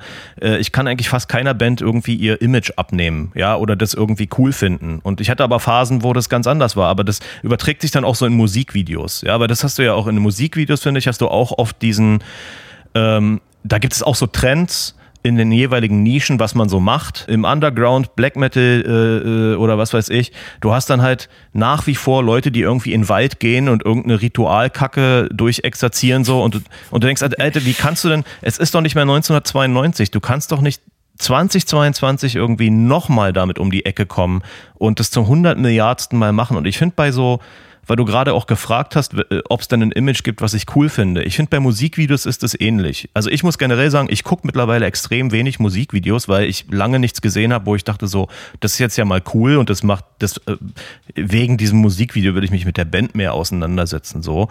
Aber, ähm, aber ich glaube, bei Musikvideos ist das ähnlich dass wenn du eine neue Idee hast sozusagen, was Freshes irgendwie, was vielleicht nicht dem Genre-Klischee 100%, es ist immer eine schmale Gratwanderung. Ne? Also einerseits ist es, ist es schon gut, nicht mit den Klischees mitzuspielen, aber äh, man muss natürlich trotzdem irgendwie auch geschmäcklerisch irgendwie trotzdem in der Ästhetik Ästhetik vielleicht des eigenen Genres halbwegs landen, um irgendwie von diesen Leuten nicht äh, ja, direkt äh, nicht mehr ernst genommen zu werden. So, ne? Also es ist eine Gratwanderung, ich verstehe das so, aber ich kann, wie gesagt, so Ritualvideos im Wald in Schwarz-Weiß mit irgendwelchen mysteriösen Scheiß und maskierten Typen, fuck off, Alter, kann ich mir nicht mehr angucken.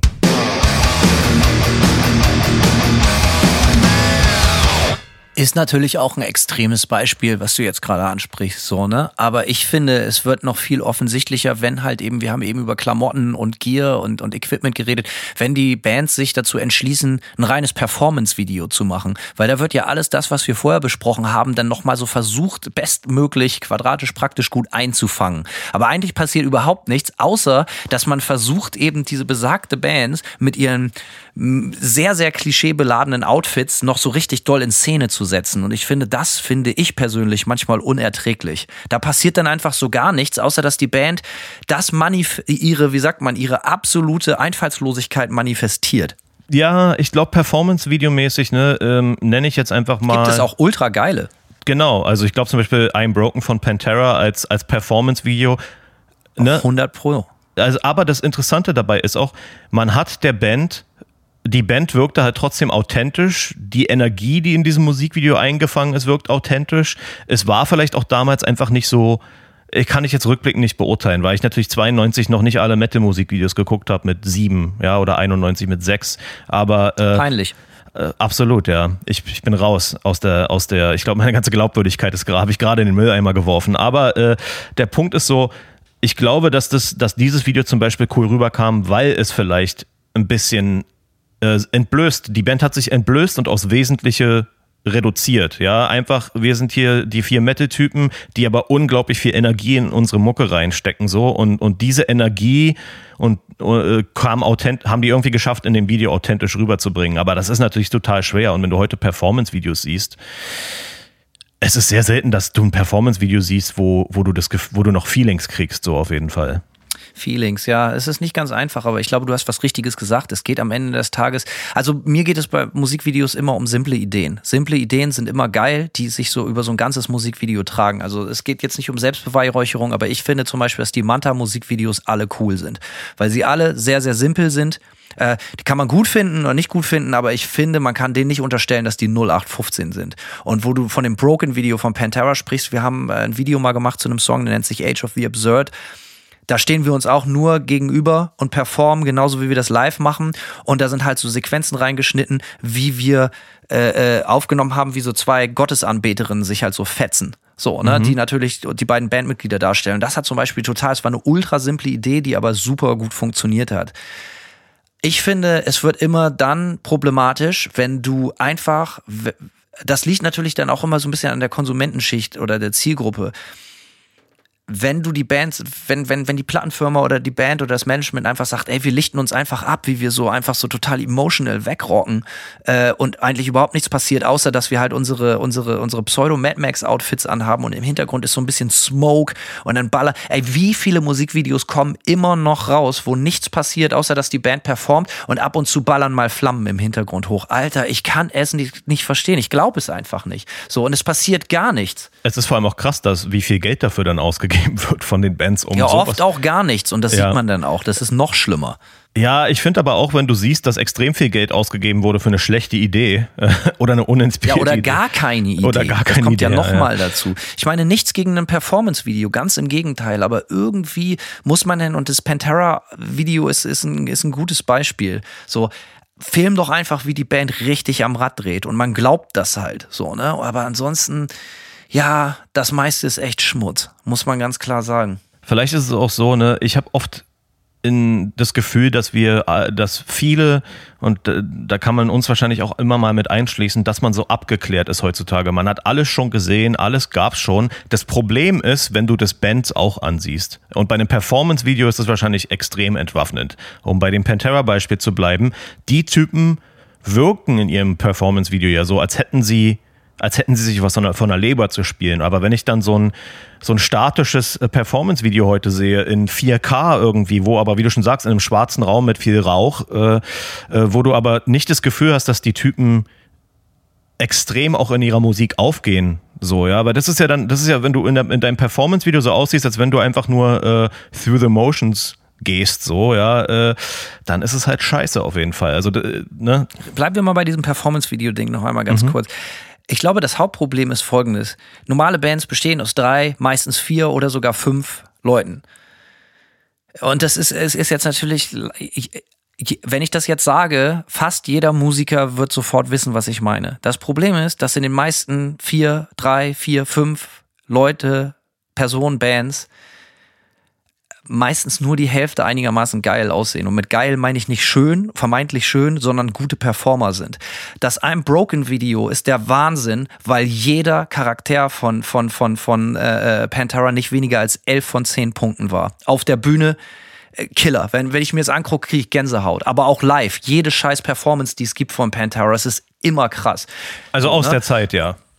Ja, aber auch so, genau, was ich meine ist, wenn du so, dir so ein Performance-Video anguckst, okay, dann siehst du, Alter, der Drummer ist cool anzusehen und der Gitarrist auch und dann kommt der Bassist zum Beispiel und es sieht aus wie eine Pfanne Würmer oder ein Schluck Wasser in der Kurve. Und das gibt es so oft.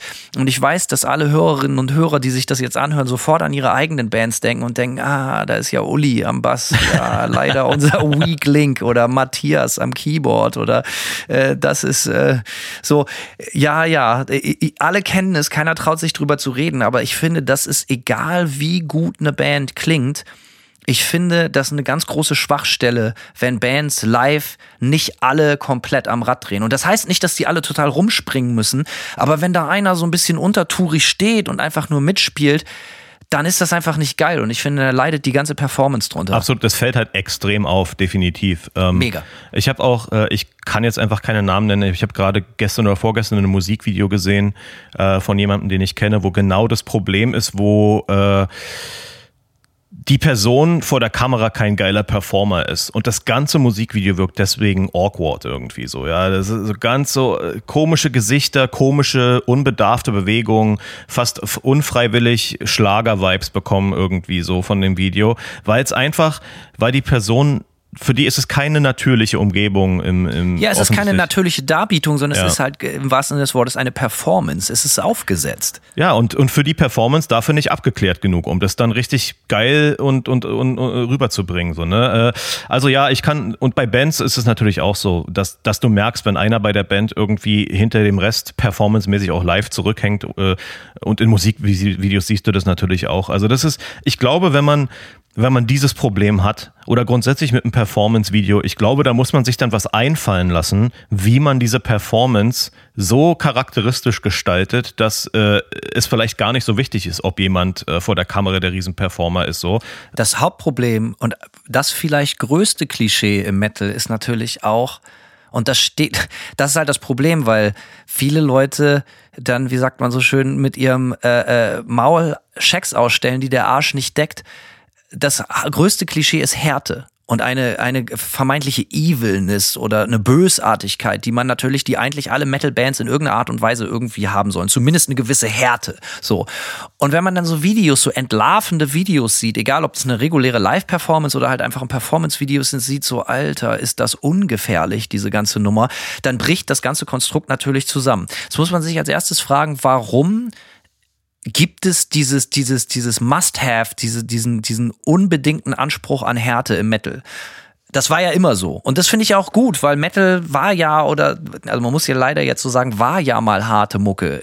Ne, das war ja mal so gedacht, dass das auch ein Gegenentwurf zu so Popmusik oder zu Radioshit ist oder Disco. Ne? Aber wenn ich mir jetzt so, so Bands angucke, wie jetzt, wir reden oft drüber, aber so eine Band wie Parkway Drive oder so, das unterscheidet sich für mich wirklich 0,0 von den Backstreet Boys.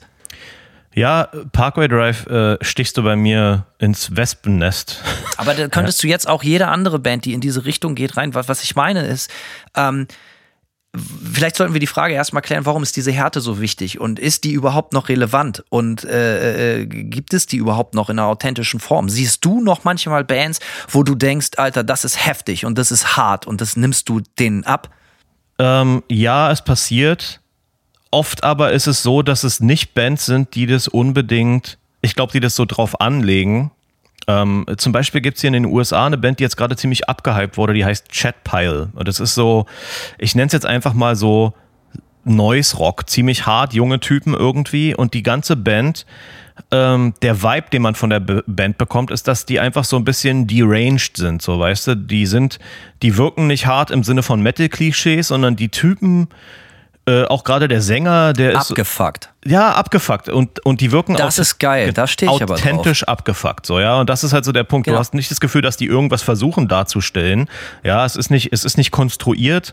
Ähm, und die Band hat gar aber nicht. Das will ich mhm. bei Gitarrenmucke haben. Ja, so, klar, sorry. im Idealfall so. Aber nicht, aber wie du, wie du weißt, nicht jeder, der Mucke macht, ist halt äh, irgendwie auch ein, ist halt auch authentisch abgefuckt. Und vielleicht ist es auch so, äh, Abgefucktheit zu glorifizieren, ist natürlich auch immer schwierig so, ja. Man kann natürlich jetzt äh, fragwürdig, ob man sagt, so, ne, unsere, unsere Mucke ist nur dann authentisch, wenn wir irgendwie auch authentisch abgefuckt sind. So. Ähm. Ja, lass das abgefuckt. Vielleicht gibt es ein Wort, ein bisschen entschärfteres Wort, aber äh, ich finde, ich finde, das, was ich von, von Metal-Bands erwarte, ist nicht, dass sie unbedingt abgefuckt sind und die müssen auch nicht hart sein, gespielte Härte, weil sie so Pseudo-Mad Max-Outfits oder ein Pseudo-Corpse-Paint haben. Das ist ja nicht hart, das ist ja Folklore, das ist ja Fasching.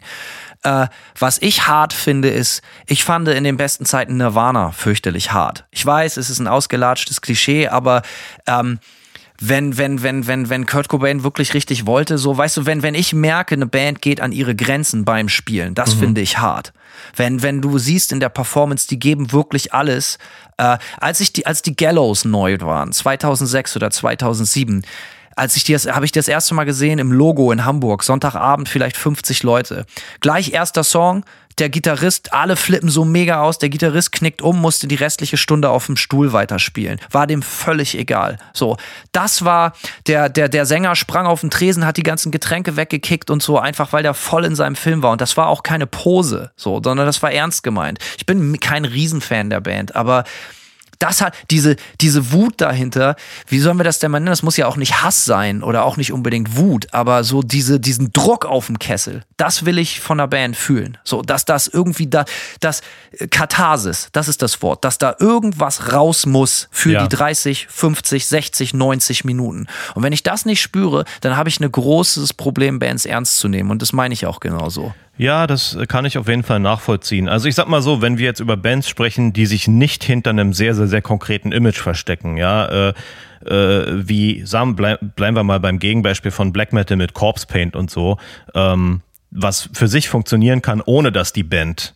so wirkt, als wenn sie sich irgendwie ihre emotional, äh, ihre Emo, äh, Emotionen abspielt. So, aber ja, wenn eine Band sich nicht hinter einem sehr, sehr, sehr krassen Image versteckt oder ein Image nicht instrumentalisiert für sich, dann gehe ich da hundertprozentig mit. Ich muss der Band auch einfach abkaufen, was sie tut. Aber es gilt natürlich auch für, für harte äh, oder für, für Bands mit Image so, ja. Es, es ist ja auch so, ein Image kann ja auch total übergeholfen wirken, erzwungen, ja. Und dann ist es, das ist auch ganz schlimm, so, wenn du der Band nicht mal, nicht mal ihr eigentlich relativ einfaches Image abkaufen kannst, so. Also es gibt, es gibt ja auch gute Beispiele. Ich weiß, das ist mittlerweile völlig ausgelutscht und das interessiert keinen mehr und Big Fucking News, ich weiß, und wir hatten es in der letzten Folge, hatte ich es als vermeintliches Positivbeispiel von einer Band, die sich in den Mainstream gerettet gerettet hat. Äh, als ich das erste Mal 2010 Ghost Live gesehen hat im Marx in Hamburg mit vielleicht 250, 300 Leuten oder so. Mhm. Äh, das fand ich sehr authentisch. Das war natürlich völlig durchorchestriert und choreografiert, aber das war nicht peinlich. Das war irgendwie geil. So, weißt du, wie ich meine? Und weil die auch alle richtig heftig gespielt haben und die, die konnten alle geil zocken und so, das war auf jeden Fall gut. Ähm, so, das kann natürlich auch gut funktionieren, aber ich glaube, du gibst mir recht, wenn ich sage, umso größer das Image ist, umso gefährlicher und so dünner wird das Eis, wenn das nicht zu 100% funktioniert. Auf jeden Fall, aber gleiches kann man sagen für, für Bands, wo das Image eine untergeordnete Rolle spielt, umso größer ist auch die Gefahr, dass man sehr, sehr schnell sieht, dass sich eine Band entlarvt als, als eine Band, die vielleicht nicht ein Schluck Wasser in der Kurve ist. Ja, genau, ein Schluck Wasser, die sich vielleicht nicht wirklich äh, emotional dann wenigstens richtig auslebt, so auf. Äh, äh ja, auf jeden Fall, aber ich finde das nur gerecht und fair. Also ich meine, Klar. ich bin schon so ein old-fashioned Entertainer. In dem Moment, wo du auf die Bühne gehst, spiel entweder einen geilen Song, erzähl einen guten Witz oder äh, erzähl eine interessante Geschichte oder irgendwie sowas. Aber ich finde, den Grund auf die Bühne zu gehen, den muss man sich verdienen. Das klingt jetzt total arrogant, aber ich finde, in dem Moment, wo man sich auf die Bühne stellt, muss man andere unterhalten. So, und wenn man dann denkt, so ja, ich gehe jetzt auf die Bühne und ja und schön und so, also wenn das so, so laschig ist, ich weiß nicht, mich kickt es nicht. Nö, sicher, klar. Also wer sieht gerne Liveband, bei der nichts rüberkommt, irgendwie. Außer Mucke. Ja, leider tausendfach jeden Tag. Ja, es passiert natürlich oft, ja. Und auch nicht nur im Untergrund, sondern halt auch auf großen Festivals. Ja, so, sicher, also man sicher, hat sicher. fast das Gefühl, diese Ungefährlichkeit, diese absolut kastrierte äh, äh, äh oder beschnittene, also Angriffslustigkeit so so und Aggressivität, dass das so sehr sehr konform ist, Alter. Ich meine, ey, was gibt es da für Bands, die sich so ein vermeintliches Pseudo-Image auftun und dann trotzdem eigentlich nichts anderes sind? Wo sind die Hände? Klatscht alle mit und ja und ja, ja. also es ist, ist eigentlich erstaunlich. Ich meine, wir brauchen keine Namen nennen. Jeder weiß, worüber wir sprechen oder kennt die ein oder andere Band, die genau in die Richtung knallt. Das letzte, um das diesen Bereich eben kurz abzuschließen umso mehr freut man sich dann doch immer irgendwie, wenn man eine Band sieht, die wirklich aus dem tiefsten Herzen wirklich abgefuckt ist. Mir ist das passiert in Gainesville neulich. Äh, da habe ich eine Band gesehen aus Louisiana, die heißen Abysmal Lord. Von denen habe ich äh, schon gehört, ja. Du trägst auch deren T-Shirt gerade, sehe ich. Richtig, ganz genau, weil ich war so weggeblasen, dass ich mir sofort Merch besorgt habe, beziehungsweise hinter der Show von denen gekauft habe. Da waren vielleicht, was weiß ich, 40 Leute oder so. Ähm, mhm. Da spielt der Drummer von Torch gerade aus Miami, spielt damit. Und das war wirklich, wirklich geil abgefuckt. Der Bassist, ultra alt, ich weiß nicht, wie alt der ist, so keine Ahnung, sieht 100. völlig wahnsinnig aus, der Typ, so. Äh, und der Drummer von Torch natürlich auch das mega, mega Muskeltier, hat die ganze Zeit aber nur so Blastbeats gespielt, aber super tight und geil, aber fast keine Filz, so, sondern nur, eigentlich nur durchgeblastet, die ganze Zeit. Und äh, der Sänger sah aus wie wirklich wie Michael J. Fox in Zurück in die Zukunft aus der Hölle. So. Und das war nicht aufgesetzt, sondern man hat ihm das wirklich abgekauft. Der wusste es einfach nicht besser. Der hatte so 80er Jahre Powerlaschenschuhe und so eine blaue, ausgewaschene Jeans, wo der sich, weil er keine geilen Patches hatte, halt einfach so sehr schlecht Band-Logos mit Edding drauf gemalt hatte. und dazu halt einfach so eine rote, völlig outdated Helly Hansen Weste irgendwie so auch und halt einfach einen ganz normalen Fukuhila, nicht weil cool, sondern praktisch. Und äh, und als die dann losgelegt haben, Alter, ich bin völlig ausgeflippt. Das war der absolute Wahnsinn. Richtig, also wirklich zersägt den Laden. Da hat der Sänger noch so, so einfach so ein Gitarreneffektpedal so zwischen seine Mikrofon und die PA geklemmt und das wurde dann alles so gepitchshift, noch so ein bisschen tiefer. Es klang fürchterlich, also es war wunderschön. Also alle auschecken, Bis Lord aus Louisiana. Ich erinnere mich, äh, dass ich mal eine Band gesehen habe, von der ich früher großer Fan war. Gaza hießen die. Äh, da gab es dann leider eine Kontroverse und die Band ist daran zerbrochen. Die haben aber auch, ai, ai, ai. kennt man ja alles äh, zur kennt Genüge, man. aus dem harte Musikbereich. Ist fast eins der Metal-Klischees, die Kontroverse. Eigentlich schon, ne? ne? Hätte man, schon. Hätte und da war die Karriere vorbei. Richtig, weil, äh, genau, Musiker XY. Dies oder das. Richtig. Jedenfalls, die habe ich damals live gesehen und bei denen die Musik Musik war schon sehr, sehr wütend und abgefuckt irgendwie. Und der Sänger von denen war halt so ein zwei Meter großer Typ, der total dürre war.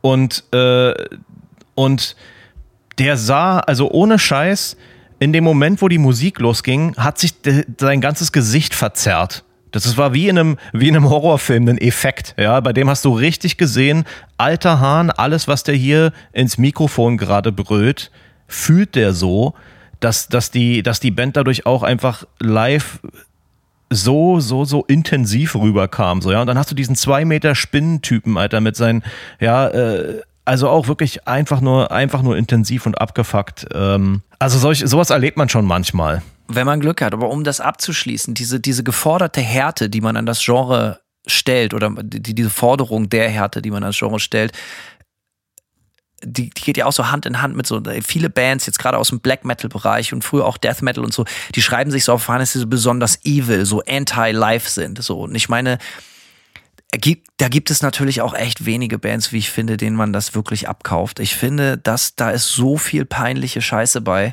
Äh, also ich, ich, kann, ich kann mir manches echt einfach nicht angucken, weil ich das so fürchterlich. Also ich meine, keine Ahnung, auch eine Band wie Dimo Borgia zum Beispiel, die hat ja auch irgendwann mal als, als wahrscheinlich als authentische Band angefangen, aber irgendjemand hätte die doch mal an der Schulter nehmen müssen und sagen, Jungs, das, das ist nicht so geil, wie ihr glaubt. So, weißt du, oder? Also ich meine, das, das soll ja so evil sein, aber das, das gibt es wirklich Bands, die das nicht als Fasching empfinden? Äh, Leute? Ich glaube, da gibt es so mehrere Lager. Ja, Demo Borgir ist eine Band, die evil for the masses ist. Ja, das ist so, für Leute, die, die vielleicht jetzt nicht super underground-affin sind und für die dieses Evil-Image halt einfach eine, eine Entertainment-Qualität hat, die das auch nicht so hinterfragen, was ja auch okay ist, so weißt du, ich meine, das ist ja, halt. Ja, ja, ist ne? okay, sicher, ist es erstmal okay. So, jetzt kannst du das Ganze natürlich immer weiter in den Underground äh, eskalieren. Selbst im War Metal zum Beispiel, ja, Bands, die absichtlich immer schrottig klingen auf ihren Aufnahmen und die, die sich besonders hart geben und sich vor allem auch darüber als hart definieren, dass sie so edgy sind mit ihren äh, Politics oder irgendwas, ja? kokettieren mit Nazi-Image. Ich finde, selbst bei diesen Bands wirkt das Ganze enorm aufgesetzt so. Also ich kann das. Bei diesem Nazi-Kram hast du natürlich recht. So, das ist, ist so, ne, das also verstehe mich nicht falsch, es soll jetzt in keinster Weise entschuldigend gegenüber NSBM wirken, aber jeder, der sich mit dem Genre einigermaßen auskennt, weiß, dass gerade viele Bands äh, Also es gibt zum Beispiel unglaublich viele Bands aus Südamerika, die so mit dieser Nazi-Scheiße kokettieren. Mhm. Und das ist halt einfach, wie evil können wir werden? Ja, Hitler, Drittes Reich, Hakenkreuz, uiuiui. Das ist natürlich, Alter, kräht kein Schwein nach, ist auch einfach meistens, das ist ja die Wahrheit, die meiste NSBM-Mucke ist halt auch einfach richtig räudig. So, weißt du, das kommt ja nochmal dazu. Aber die wenigsten dahinter sind natürlich jetzt völlig überzeugte Überzeugungstäter. Das ist natürlich irgendwie dreckig und eklig, es steht völlig außer Frage. So, ich will nur sagen, da hast du natürlich komplett recht. Es ist durchschaubar wie Plexiglas. Ja, so sieht's aus. Von daher, ja, ich, ich weiß nicht. Ich glaube, ich glaube, es ist irgendwie, es, man könnte im Jahr 2022 vielleicht extremer sein, äh, wenn man nicht versuchen würde, evil zu sein mit Sachen, die schon ausgelutscht sind, wie, äh, keine Ahnung. Äh, ich weiß, das ist halt so, ich glaube, diese Band, die ich vorhin angesprochen habe, Chatpile, die so abgefuckt wirken. Ich finde, dass die extremer und, und vielleicht nicht mehr evil wirken, aber die kommen extremer rüber, weil die, äh, weil das irgendwie ich finde, das trifft den Zeitgeist fast mehr. Also ich finde, darüber muss man sich vielleicht auch als Metalband ein bisschen äh, Gedanken machen. Was ist 2022 eigentlich wirklich evil oder was ist eigentlich wirklich beschissen? Ja, oder halt einfach intensiv. Das ist auch ein mhm. ausgelutschtes Wort, aber sprechen wir mal über Intensität. So, ich finde es immer wichtig, dass Bands nicht zwangsläufig heavy, sondern intens sind. Und äh, das, da triffst du ein gutes Beispiel und das wäre natürlich dein Wort in Gottes Ohr. Das wäre natürlich wunderbar, wenn das der neue Trend wäre. Wenn, wenn Leute sich nicht mehr auf ausgelatschte Pfade verlassen und Klischees und Outfits und Gear und Must-Haves und so, sondern halt einfach sagen, ey, die einzige Sache, wie wir überzeugen sind, halt einfach immer auf elf zu drehen und total auf die Kacke zu hauen. Das wäre natürlich das aller, Allerschönste. Und dann anknüpfend an unsere letzte Folge, wo wir gesagt haben, äh, Rock ist dead, Fragezeichen, gibt es noch Platz für Rock im Mainstream so? Ähm, wenn das passiert, vielleicht könnte das der Grundstein dafür sein, dass wieder heftige, harte Musik eine neue Selbstverständlichkeit kriegt, weil halt einfach ausgelutschte oder auch einfach teilweise schlechte und billige Image Leute auch einfach nicht mehr abstoßen. Ich kann total verstehen, wenn du eigentlich Hip-Hop-Head bist oder ganz andere Mucke hörst oder so und dir wird Musik vorgestellt und du siehst dann halt irgendwelche Bands auf dem, auf dem, auf dem großen Festivals und denkst so, Alter, das ist Karneval. So, dass das nicht sonderlich einladend wirkt, sondern dass es vielleicht eher einladend wirkt, wenn du eine Band siehst, die dich komplett durchschneidet und das eine totale äh, äh, Grenzerfahrung ist. Ja, und wenn nicht das so, ich glaube, und das ist sicherlich ein bisschen dünnes Eis, aber ich glaube schon, dass man sich Gedanken machen kann, auch auf dieser Image-Ebene und selbst auf dieser Klischee-Ebene, dass man sich Gedanken machen sollte, wie man das Ganze zeitgemäß äh, äh irgendwie vielleicht machen kann, ohne dass es peinlich wirkt, so ja, oder dass man sich anbietet an andere Trends, so. Aber es kann ja ganz ehrlich so, also ich meine, wie gesagt, wie oft muss ich noch ein Musikvideo sehen von irgendjemandem, der im Wald irgendeine mit billigen Mitteln irgendwelche Pseudorituale. Äh, Lass doch mal den armen Wald in Ruhe. Ja, der Wald ist schön, aber nicht dafür. ja, also ich keine Ahnung. Ich denke, äh, ich denke, es ist wichtig, dass man äh, wenn, wenn schon die Intensitätsebene jetzt nicht stimmt, und ich finde nicht jede Band muss so intensiv sein, ja. Ich finde, dass eine Black Metal Band, die live unterkühlt rüberkommt, wie jetzt Mayhem zum Beispiel, da hast du ja, ja nicht, aber das ist ja intensiv. Es ist aber, es ist halt intensiv, weil es ist halt anders intensiv, ne? Es ist nicht, weil die Typen total durchdrehen, sondern ähm, sondern weil, weil die glaubwürdig vielleicht ihre Atmosphäre auch irgendwie rüberbringen und, und äh, ich, ich glaube, die, das, an, das andere, die andere harte Währung ist tatsächliche Kreativität. So, was kann man in einem Musikvideo machen zum Beispiel oder wie kann man seine Band äh, so rüberkommen lassen, dass es eben nicht wie ein hundertmal ausgetretenes Klischee wirkt, sondern dass, dass man der Band irgendwie auch abkauft, dass die geile Ideen haben selbst. Das ist ja bei einem Musikvideo schon viel wert. Aber da sprichst du was an. Frage, warum sehen dann heutzutage 2022 aufgeteilt auf die Sub Subgenres, aber halt auch grundsätzlich im, im, im Metal Mainstream und so, warum sehen alle Artworks und auch teilweise Bandlogos alle fucking gleich aus? Also das, was kann sein? Du, du gründest eine Death Metal Band. So, ja, dann müssen wir ein Logo haben, das sieht so aus. Du, du, du gründest eine Doom Band, eine Gothic Band, dies, das, du sagst es. Und dann, ich kann dir sofort sagen, okay, ja, ich meine, klar, ich kann das schon verstehen, dass neue Bands oder auch alte Bands, die so, so Hommage, äh, Tribute zollen, dass die natürlich möglichst authentisch sein wollen. Das gehört halt dazu. Das mhm. macht man eben so. Aber das ist schon krass, also, ne, wenn, wenn man eine Platte in die Hand kriegt und, und, und das Artwork halt einfach so krass ausgelutscht ist und ey, wie gesagt, und das beziehe ich jetzt in keinster Weise nur auf den Mainstream-Metal, ganz im Gegenteil, sondern halt ja, auch ey, jegliches ach so coole Subgenre, äh, Undergroundige, äh, da vielleicht sogar noch viel mehr, habe ich das Gefühl, die Leute leisten sich überhaupt keine Ex äh, Experimente mehr. Ganz schlimm ist es so in diesem Raw Black Metal Underground, wo du halt nach wie vor monochrome Plattencover hast, wo irgend so eine Assel mit einem Kerzenständer, einem Schwert, äh, irgendwas, äh, äh, ja, in diesem Siebdruck-Look, Alter, fuck off. Bitte. Aber auch bei den Logos ist es so hart, wenn du dir das anguckst. So, also wir haben mal ein Jahr beim Maryland Death Fest in Baltimore gespielt und da war gefühlt Manta das einzige Logo und das, Entschuldigung, das sage ich jetzt nicht, um uns selbst zu beweihräuchern. Wahrscheinlich sieht unser Logo so aus, weil es so naiv und so dumm ist. Das habe ich mir ausgedacht und ich bin wirklich grafisch nicht, nicht sonderlich talentiert. So, aber das hat uns wahrscheinlich gerettet. Alle anderen exakt gleich. Und ja, dann denke ich mir so, ja, das ist ja cool, dass das irgendwie, natürlich steht das auch für eine gewisse Soundfarbe, aber wenn man dann wirklich zum Maryland Deathfest geht, die Bands klingen überhaupt nicht alle gleich. Überhaupt nicht. Aber warum müssen sie alle gleich aussehen? Ist es so, dass man sich da so auf ausgelatschte Pfade verlässt, weil man weiß, es funktioniert ja, weil es bei dem Vorgänger so gut geklappt hat?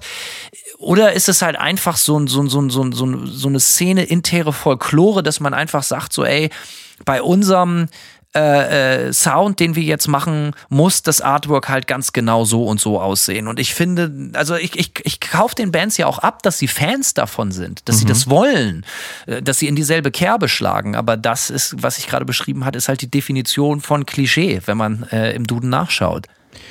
Ja, ich denke, das ist so ein das kann immer viele Gründe haben. Entweder die Bands sind einfach nicht wahnsinnig kreativ, ja, also das muss man ja auch ganz, das gibt's halt einfach, ja. Es ist nicht jeder der absolute, äh, wie soll ich sagen, Pionier, ja. Und ähm, das ist eine Sache. Andere Sache, ja, es gibt wahrscheinlich auch einfach Bands, die wirklich aus beinharten Fans bestehen. Die sind einfach Fans von ihrem Genre und die wollen einfach, das ist genau das, was die wollen ist auch okay. Ähm, Finde ich auch okay. Ja, aber, aber ich weiß trotzdem, was du meinst. Es ist natürlich trotzdem man hat, man erreicht halt irgendwann immer so, so einen Schwellwert, wo das zum absoluten Overkill wirkt, wird, so. Und was ich, womit ich Probleme habe, ist, wenn dieser Schwellwert übertroffen, äh, übertroffen ist, wenn dann immer noch 100 Bands kommen, die das genauso machen, ja, in kurz, kürzester Abfolge, ja. Wenn Sachen ausgeschlachtet werden, die schon längst über, überstrapaziert sind irgendwie, aber den Leuten gar nichts Neues einfällt, so. Keine Ahnung. Aber es ist, wie gesagt, auch ein schmaler Grad. Ich habe das vorhin schon mal kurz angeschnitten. Ich glaube, äh, innovativ zu sein und kreative Ideen zu haben, die jetzt vielleicht nicht absolut dem Klischee deines Genres zu entsprechen, ohne dass das Ganze jetzt so wirkt, als wenn du mit dem Genre gar nichts mehr zu tun hast, ist wahrscheinlich eine, eine Gratwanderung. Und da gibt es selten Bands, die da erfolgreich sind. Was Artworks angeht, ich kann die Band nur zum hundertsten Mal überstrapazieren hier bei uns. Wahlborg Artworks. Alle geil, null Klischee. Ja, das stimmt. Ja, oder Aber wenig Klischee. Dann wiederum du sagst alle geil, weil es halt deinen Geschmack trifft. Ich kann aber auch Leute verstehen, die sagen so, ja, das trifft nicht meinen Geschmack. Aber dann kannst du wenigstens sagen, es trifft nicht meinen Geschmack, aber es löst zumindest was in mir aus, dass ich sagen kann, da stehe ich gar nicht drauf. Das Problem, wo wir hier gerade drüber reden, ist Artworks und Logos und Outfits und Sound und Produktion, die nichts auslösen und man sagt, Alter, ist mir egal, ich empfinde nichts. So, weißt du, ich gucke mir das nicht mal an, ich bleib nicht dran hängen. So, das ist ja auch ein Kunst, dass du erstmal auch was schaffen musst, was auch aneckt. Ne? Ohne dass du jetzt sagst, oh, guck mal ein Hakenkreuz, wie heftig bin ich, sondern dass du was machst, wo du dich künstlerisch so weit aus dem Fenster lehnt, dass es auch überhaupt Raum gibt, dass Leute das potenziell scheiße finden könnten. Auch das habe ich das Gefühl, machen sehr, sehr wenige Bands. Mit einem Selbstbewusstsein da rausgehen und zu sagen, so, ey, kannst du auch scheiße finden, ist mir egal. Der Effekt bei mir ist so ein bisschen, und vielleicht überschneidet sich das mit der letzten Folge ähm, mit etwas, was du relativ oft gesagt hast, dass eben auch Bands so ein bisschen diese Star Power fehlt heutzutage, äh, gerade so im Metal- und Rockbereich und man sich deswegen auch fragen muss, äh, wie das sozusagen langfristig weitergeht. Aber der Effekt bei mir ist, ich schaue selbst bei Bands, die ich mag, extrem selten mir überhaupt noch Musikvideos an. Ich schaue mir die Bandfotos nicht an. Ich setze mich fast gar nicht mehr, äh, ich setze mich fast gar nicht mehr mit den Bands auseinander weil oft diese Sachen alle eigentlich relativ langweilig sind. Und für mich, ich höre dann nur noch die Musik, ja, und wenn mir die Musik gefällt, dann bin ich damit auch happy und ich muss mich dann gar nicht weiter mit diesen Bands irgendwie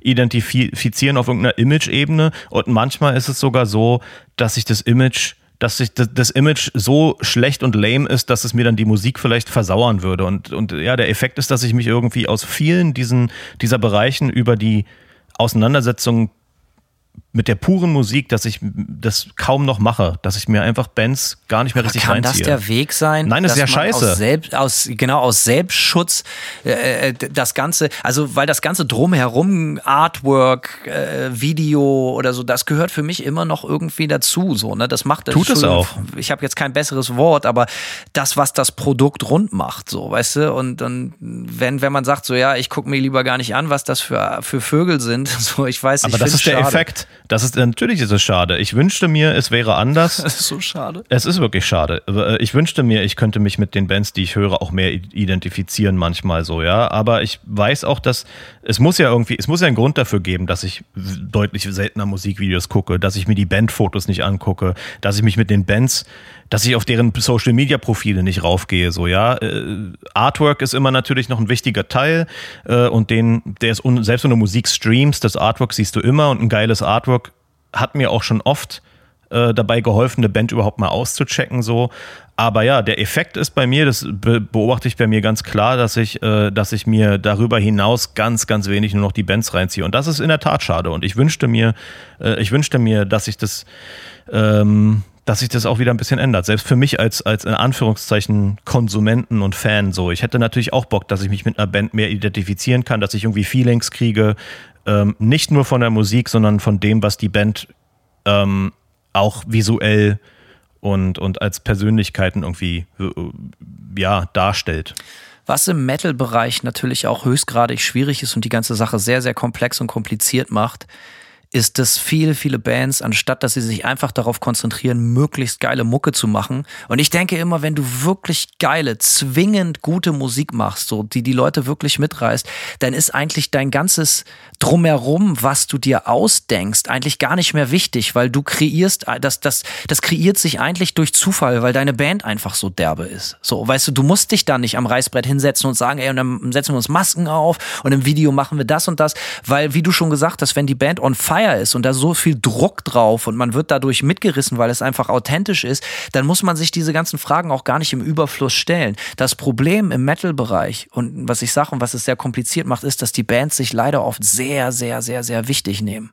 So, ne? Und äh, sehr viel in ihre eigene Kunst rein interpretieren und sehr viel Schein, wenig Sein. Die Leute, den Leuten wird von vornherein ein Image verkauft, ein ein Grundgedanke, anstatt, also wenn ich eine Band sehe, ja, egal was das für Mucke ist, dann ist mein eigentlich mein erstes Anliegen und viel wichtiger als alles andere, geh auf der Bühne, mach, äh, geh auf die Bühne, mach mich kaputt.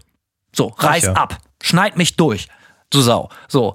Und dann, aber gerade im Metal-Bereich, so, da kommen wir vielleicht so zum Thema, zum, zum, zum Stichwort, so, so Sachen, so, dass sich Bands immer wieder zu so Sachen oder das vermeintlich als solche bezeichnen, zu so, ja, Konzeptalben und solche Sachen hinreißen lassen, weil sie denken, sie sind unglaublich interessante Individu Individuen. So. Und äh, da leidet leider die Mucke oft sehr drunter, wie ich finde. Ich finde es immer total, ja, es ist ein sehr, sehr ambivalentes Thema. Ähm, ich kann jetzt aus dem Stehgreif, fällt mir gerade kein, in Anführungszeichen, Konzeptalbum ein, bei dem ich jetzt sagen würde, dass mich das Konzept auch abgeholt hat auf einer Ebene, dass es die Musik besser gemacht hätte oder so. Es passiert, es soll vorkommen. Ich müsste aber jetzt lange drüber nachdenken. Ähm, äh, ja, ich müsste lange über ein Beispiel nachdenken. Ich finde auch das Konzept, Konzepte bei Bands oft auch so ein bisschen, ja, so ein vorgeschobenes ein Vorgesch also ich habe das Gefühl, dass Konzepte auch oft vorgeschoben sind. Das ganz schlimm finde ich es im, im Post-Rock zum Beispiel, ja, wo du ja wichtig Tuerei oft. Ja, es ist so, du hast so instrumentalen Post-Rock irgendwie und die Bands geben vor, dass ihre Musik irgendwie das totale Konzept ist und dann drücken die halt einen, ba einen Baum aufs Plattencover.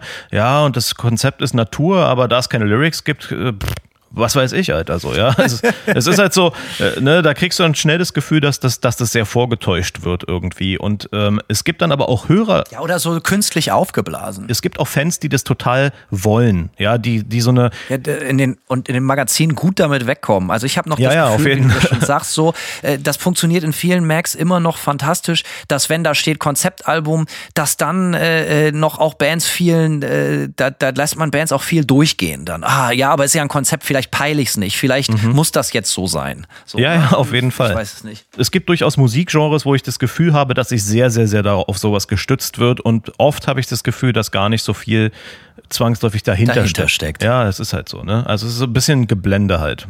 Wir halten also fest, wir bewegen uns Tag für Tag in einem Genre, in einer musikalischen Spielart, Kunstform, durchzogen von Klischees. Wir selber können, können uns dem ja nicht entwehren. Wir Richtig. sind ja auch welche am Ende des Tages. Also ne, muss man ganz klar festhalten. Und äh, wir befinden uns in einer Musikrichtung, äh, die sich auch extrem, extrem ernst nimmt. Selber sehr, sehr große Stücke auf sich hält. Und vielleicht ist das auch nochmal eine Brücke zur letzten Folge. Wenn man sich immer nur selber beim Reden zuhört, und ich meine, dieser Podcast macht am Ende des Tages nichts anderes, ähm, und sich selber total ernst nimmt und ganz viel auf seine eigene Meinung gibt und Wahrnehmung, dann steht man sich selber vielleicht auch im Wege oder jeglicher möglichen Evolution und Neuentwicklung des Genres. Und das ist vielleicht, muss sich da jeder an die eigene Nase, an die eigenen Ohren, an die eigenen Augen fassen und sagen so, ey, mach erstmal besser und schaffe in der eigenen Wahrnehmung Raum für Neues.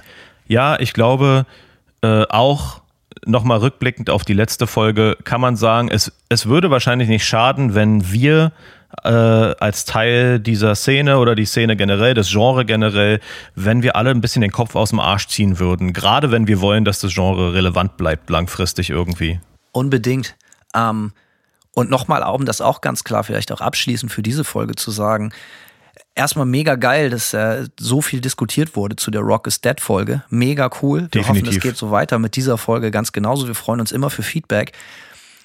Und äh, diese Podcast, der wird, dieser Podcast wird gehört von vielen tausend Leuten. Und von diesen ganzen Tausenden von Leuten sind Simon und ich genau zwei.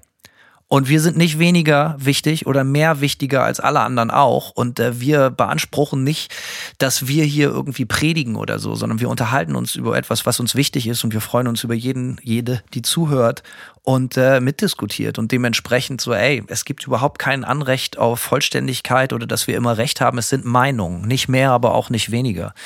In diesem Sinne, Simon, danke, dass du deine Meinung mit mir wieder heute geteilt hast.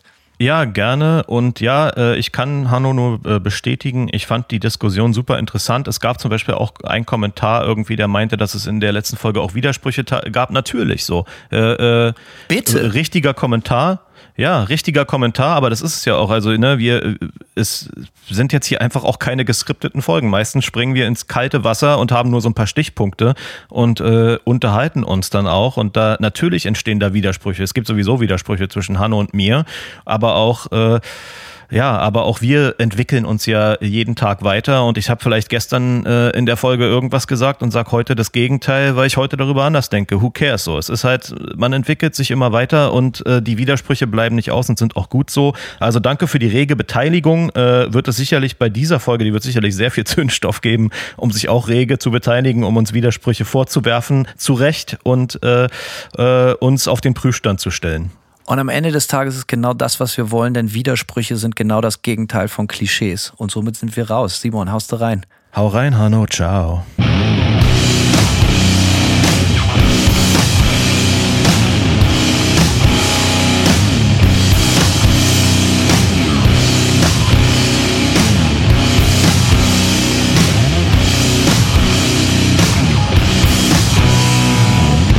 They serve one master. That is destruction.